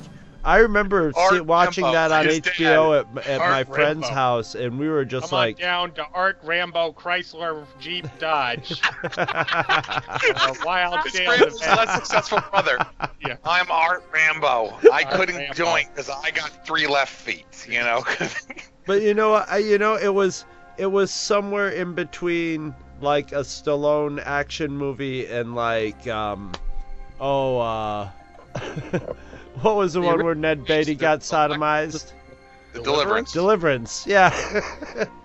you know, I think it- you're thinking more of the Deer Hunter, but okay, yeah. and the so. Deer Hunter too. There was there was a little bit, but it was it was like this movie could win Oscars, and then from then on it was more of like there was a Friday the Thirteenth element added to it. You know, after that. John Rambo said we get to win this time. well, Well, doesn't he take out Uh, like a helicopter, like drive a tank Yeah. into a helicopter in the in Yeah. the where the helicopter Uh, could have It's very uh yeah he's uh that was yeah he's got the rocket launch. It's rocket launcher versus helicopter in the in the second one, and then in the third And- one it's the Hot Shots, it's what do you call it? Hot Shots, he shoots it down with an arrow. So you know, Rambo three shoots it down with an arrow, doesn't he? he does, doesn't he? I, Yeah, no, with but an he says explosive- it's a tip. No, in, You know, in Hot but- Shots, it's a chicken. the chicken. Oh, it's right. It's That's a chicken. That's right. and it lays the egg. That's the best part. Oh, I, you know what's funny is that again we're real far afield, but Hot Shots Part Two came up the other day, and I just looked at somebody and I said, "I loved you in Wall Street." Wall Street. So, Hot Shots Part Two has them dropping the bomb on Saddam Hussein. Yes. Come on. How it can also and to see it all comes back to Star Wars. When last we met, I was you know it has it has uh, Lloyd you know uh, Lloyd Bridges and Saddam Hussein fighting with lightsabers. They do. They fight with lightsabers. Yeah. so Oh, man, how come the Gonzo comedies like that suck now? Uh, because, because they're the wrong people are making them. wrong people Yeah. making them exactly. Yeah. And then even and then What- when the Zuckers started making them again, they were too far gone because they Yeah. did like Scary Movie four, three, and four, didn't they? It was too. It was yeah. It was too far. It was too far. And those are the best of the scary movies, but it was too far. So Scary well, Movie I- three I- has one of my favorite lines of all time. Like I have a dream. What is your dream? To have a dream. Right.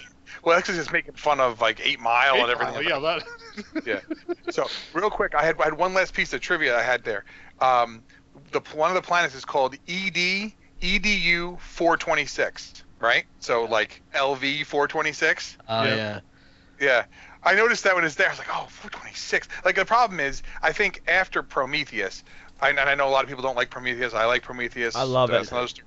I I know. I mean, I think like I'm saying, like I people are like, oh, how can you watch it? I'm like, I just watched the director's cut, the long. Like it's they're like, really? I'm like, just you either, either you like it or you don't. I'm I've I- been thinking recently that I'm about to watch it again because I, I I love that movie. I love it. Well, yeah, be, be, be- before Covenant comes out. Yeah. Yeah. because Alien comes out, and that's you know it's got uh, it's, that takes and that's that, that basically follows from that. Even though in they come and said it's not a sequel to Prometheus, it's got the same two characters at the end when yeah, they leave. it's gonna be a sequel to Prometheus. It's a sequel to Prometheus, guys, but you know Might be I'm closer to Alien, but it's still a sequel to It, Prometheus. it, to me, it Right. looks like he's doing a, a Dead by Dawn, where it's going to be a stripped. It, it it's it looks like it's got a lot of Prometheus in it.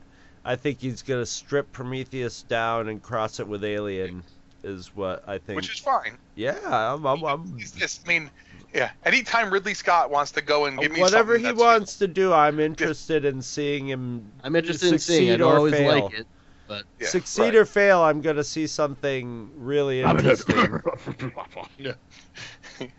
So, anyway, all right. So I uh, that was all. That was the end of what I had. I again, you know, I want to thank you, thank you guys for talking about this at least, you know, because this was, like I said, different kind of stuff we normally, uh, you know, chat about. This was, uh, I think, uh, a, a, a good conversation. Definitely stuff that, um, you know, I mean, since I mean, my dad saw it. I mean, Kelly hasn't seen it yet, so there's I can't really talk to anybody else about this, you know, kind of thing. I can talk to myself walking around the house, but then that's normally what happens around here. That's So- weird, man. Well, See- you'd think so, but I, I- walk around and I'm like, all right, who left the lights on in this room? And I know it wasn't me, but no one else is going to answer me. So why, why am I even asking the question? Well, well, sometimes I get stressed because I think, you know, we've sort of got our two threads running on this show, which is right now it's it's Freddy and Hammer, Freddy and the Hammer, but uh, Saturday. that's a at 8 o'clock, Freddy '70s and the cute, Hammer. that's a '70s cop buddy show. Yep. That's and, like uh, Lincoln and Genghis Khan, right? And then Freddy, the hammer and Freddy and the Hammer is an actual hammer,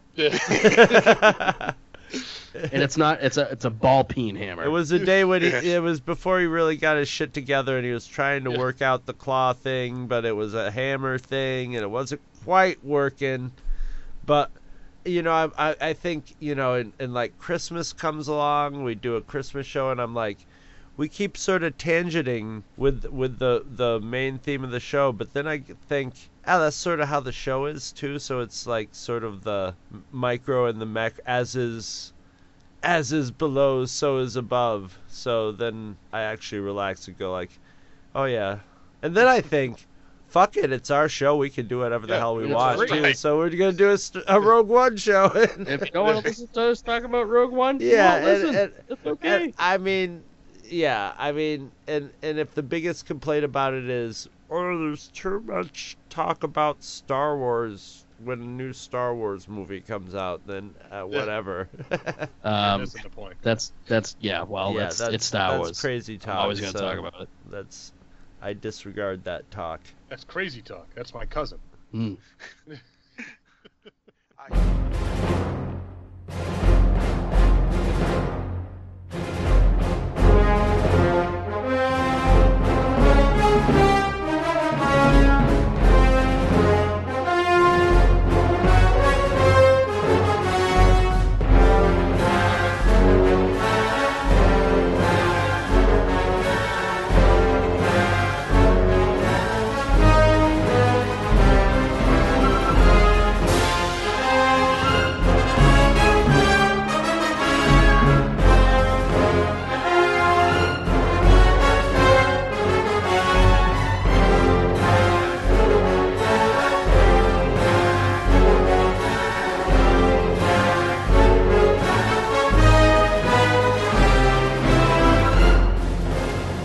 If you shop at Amazon.com, please consider using the link at twotruefreaks.com to shop there.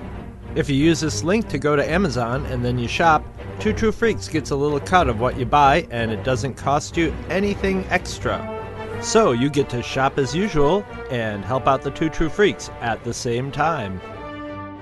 Visit our website at twotruefreaks.com. Two True Freaks is always spelled T W O T R U E F R E A K S. You can email Two True Freaks directly at twotruefreaks at gmail.com. Two True Freaks and all of its excellent affiliates are available on iTunes, and you can choose to subscribe to either the entire network if you wish, or pick whichever individual shows you want to follow. We have so many shows to choose from, there's just bound to be one that appeals to your particular fandom. Just search Two True Freaks with an exclamation mark at the end, space, and the number two. You can find Two True Freaks on Facebook. Just search for Two True Freaks. If you ever leave your house and you actually have friends, why don't you tell them about Two True Freaks?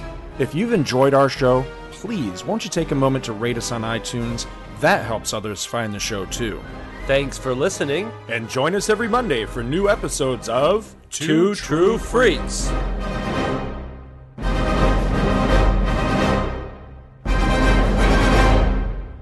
And this is your Uncle Don saying good night. Good night, little kids. Good night. We're off? Good. Well, that ought to hold the little bastards.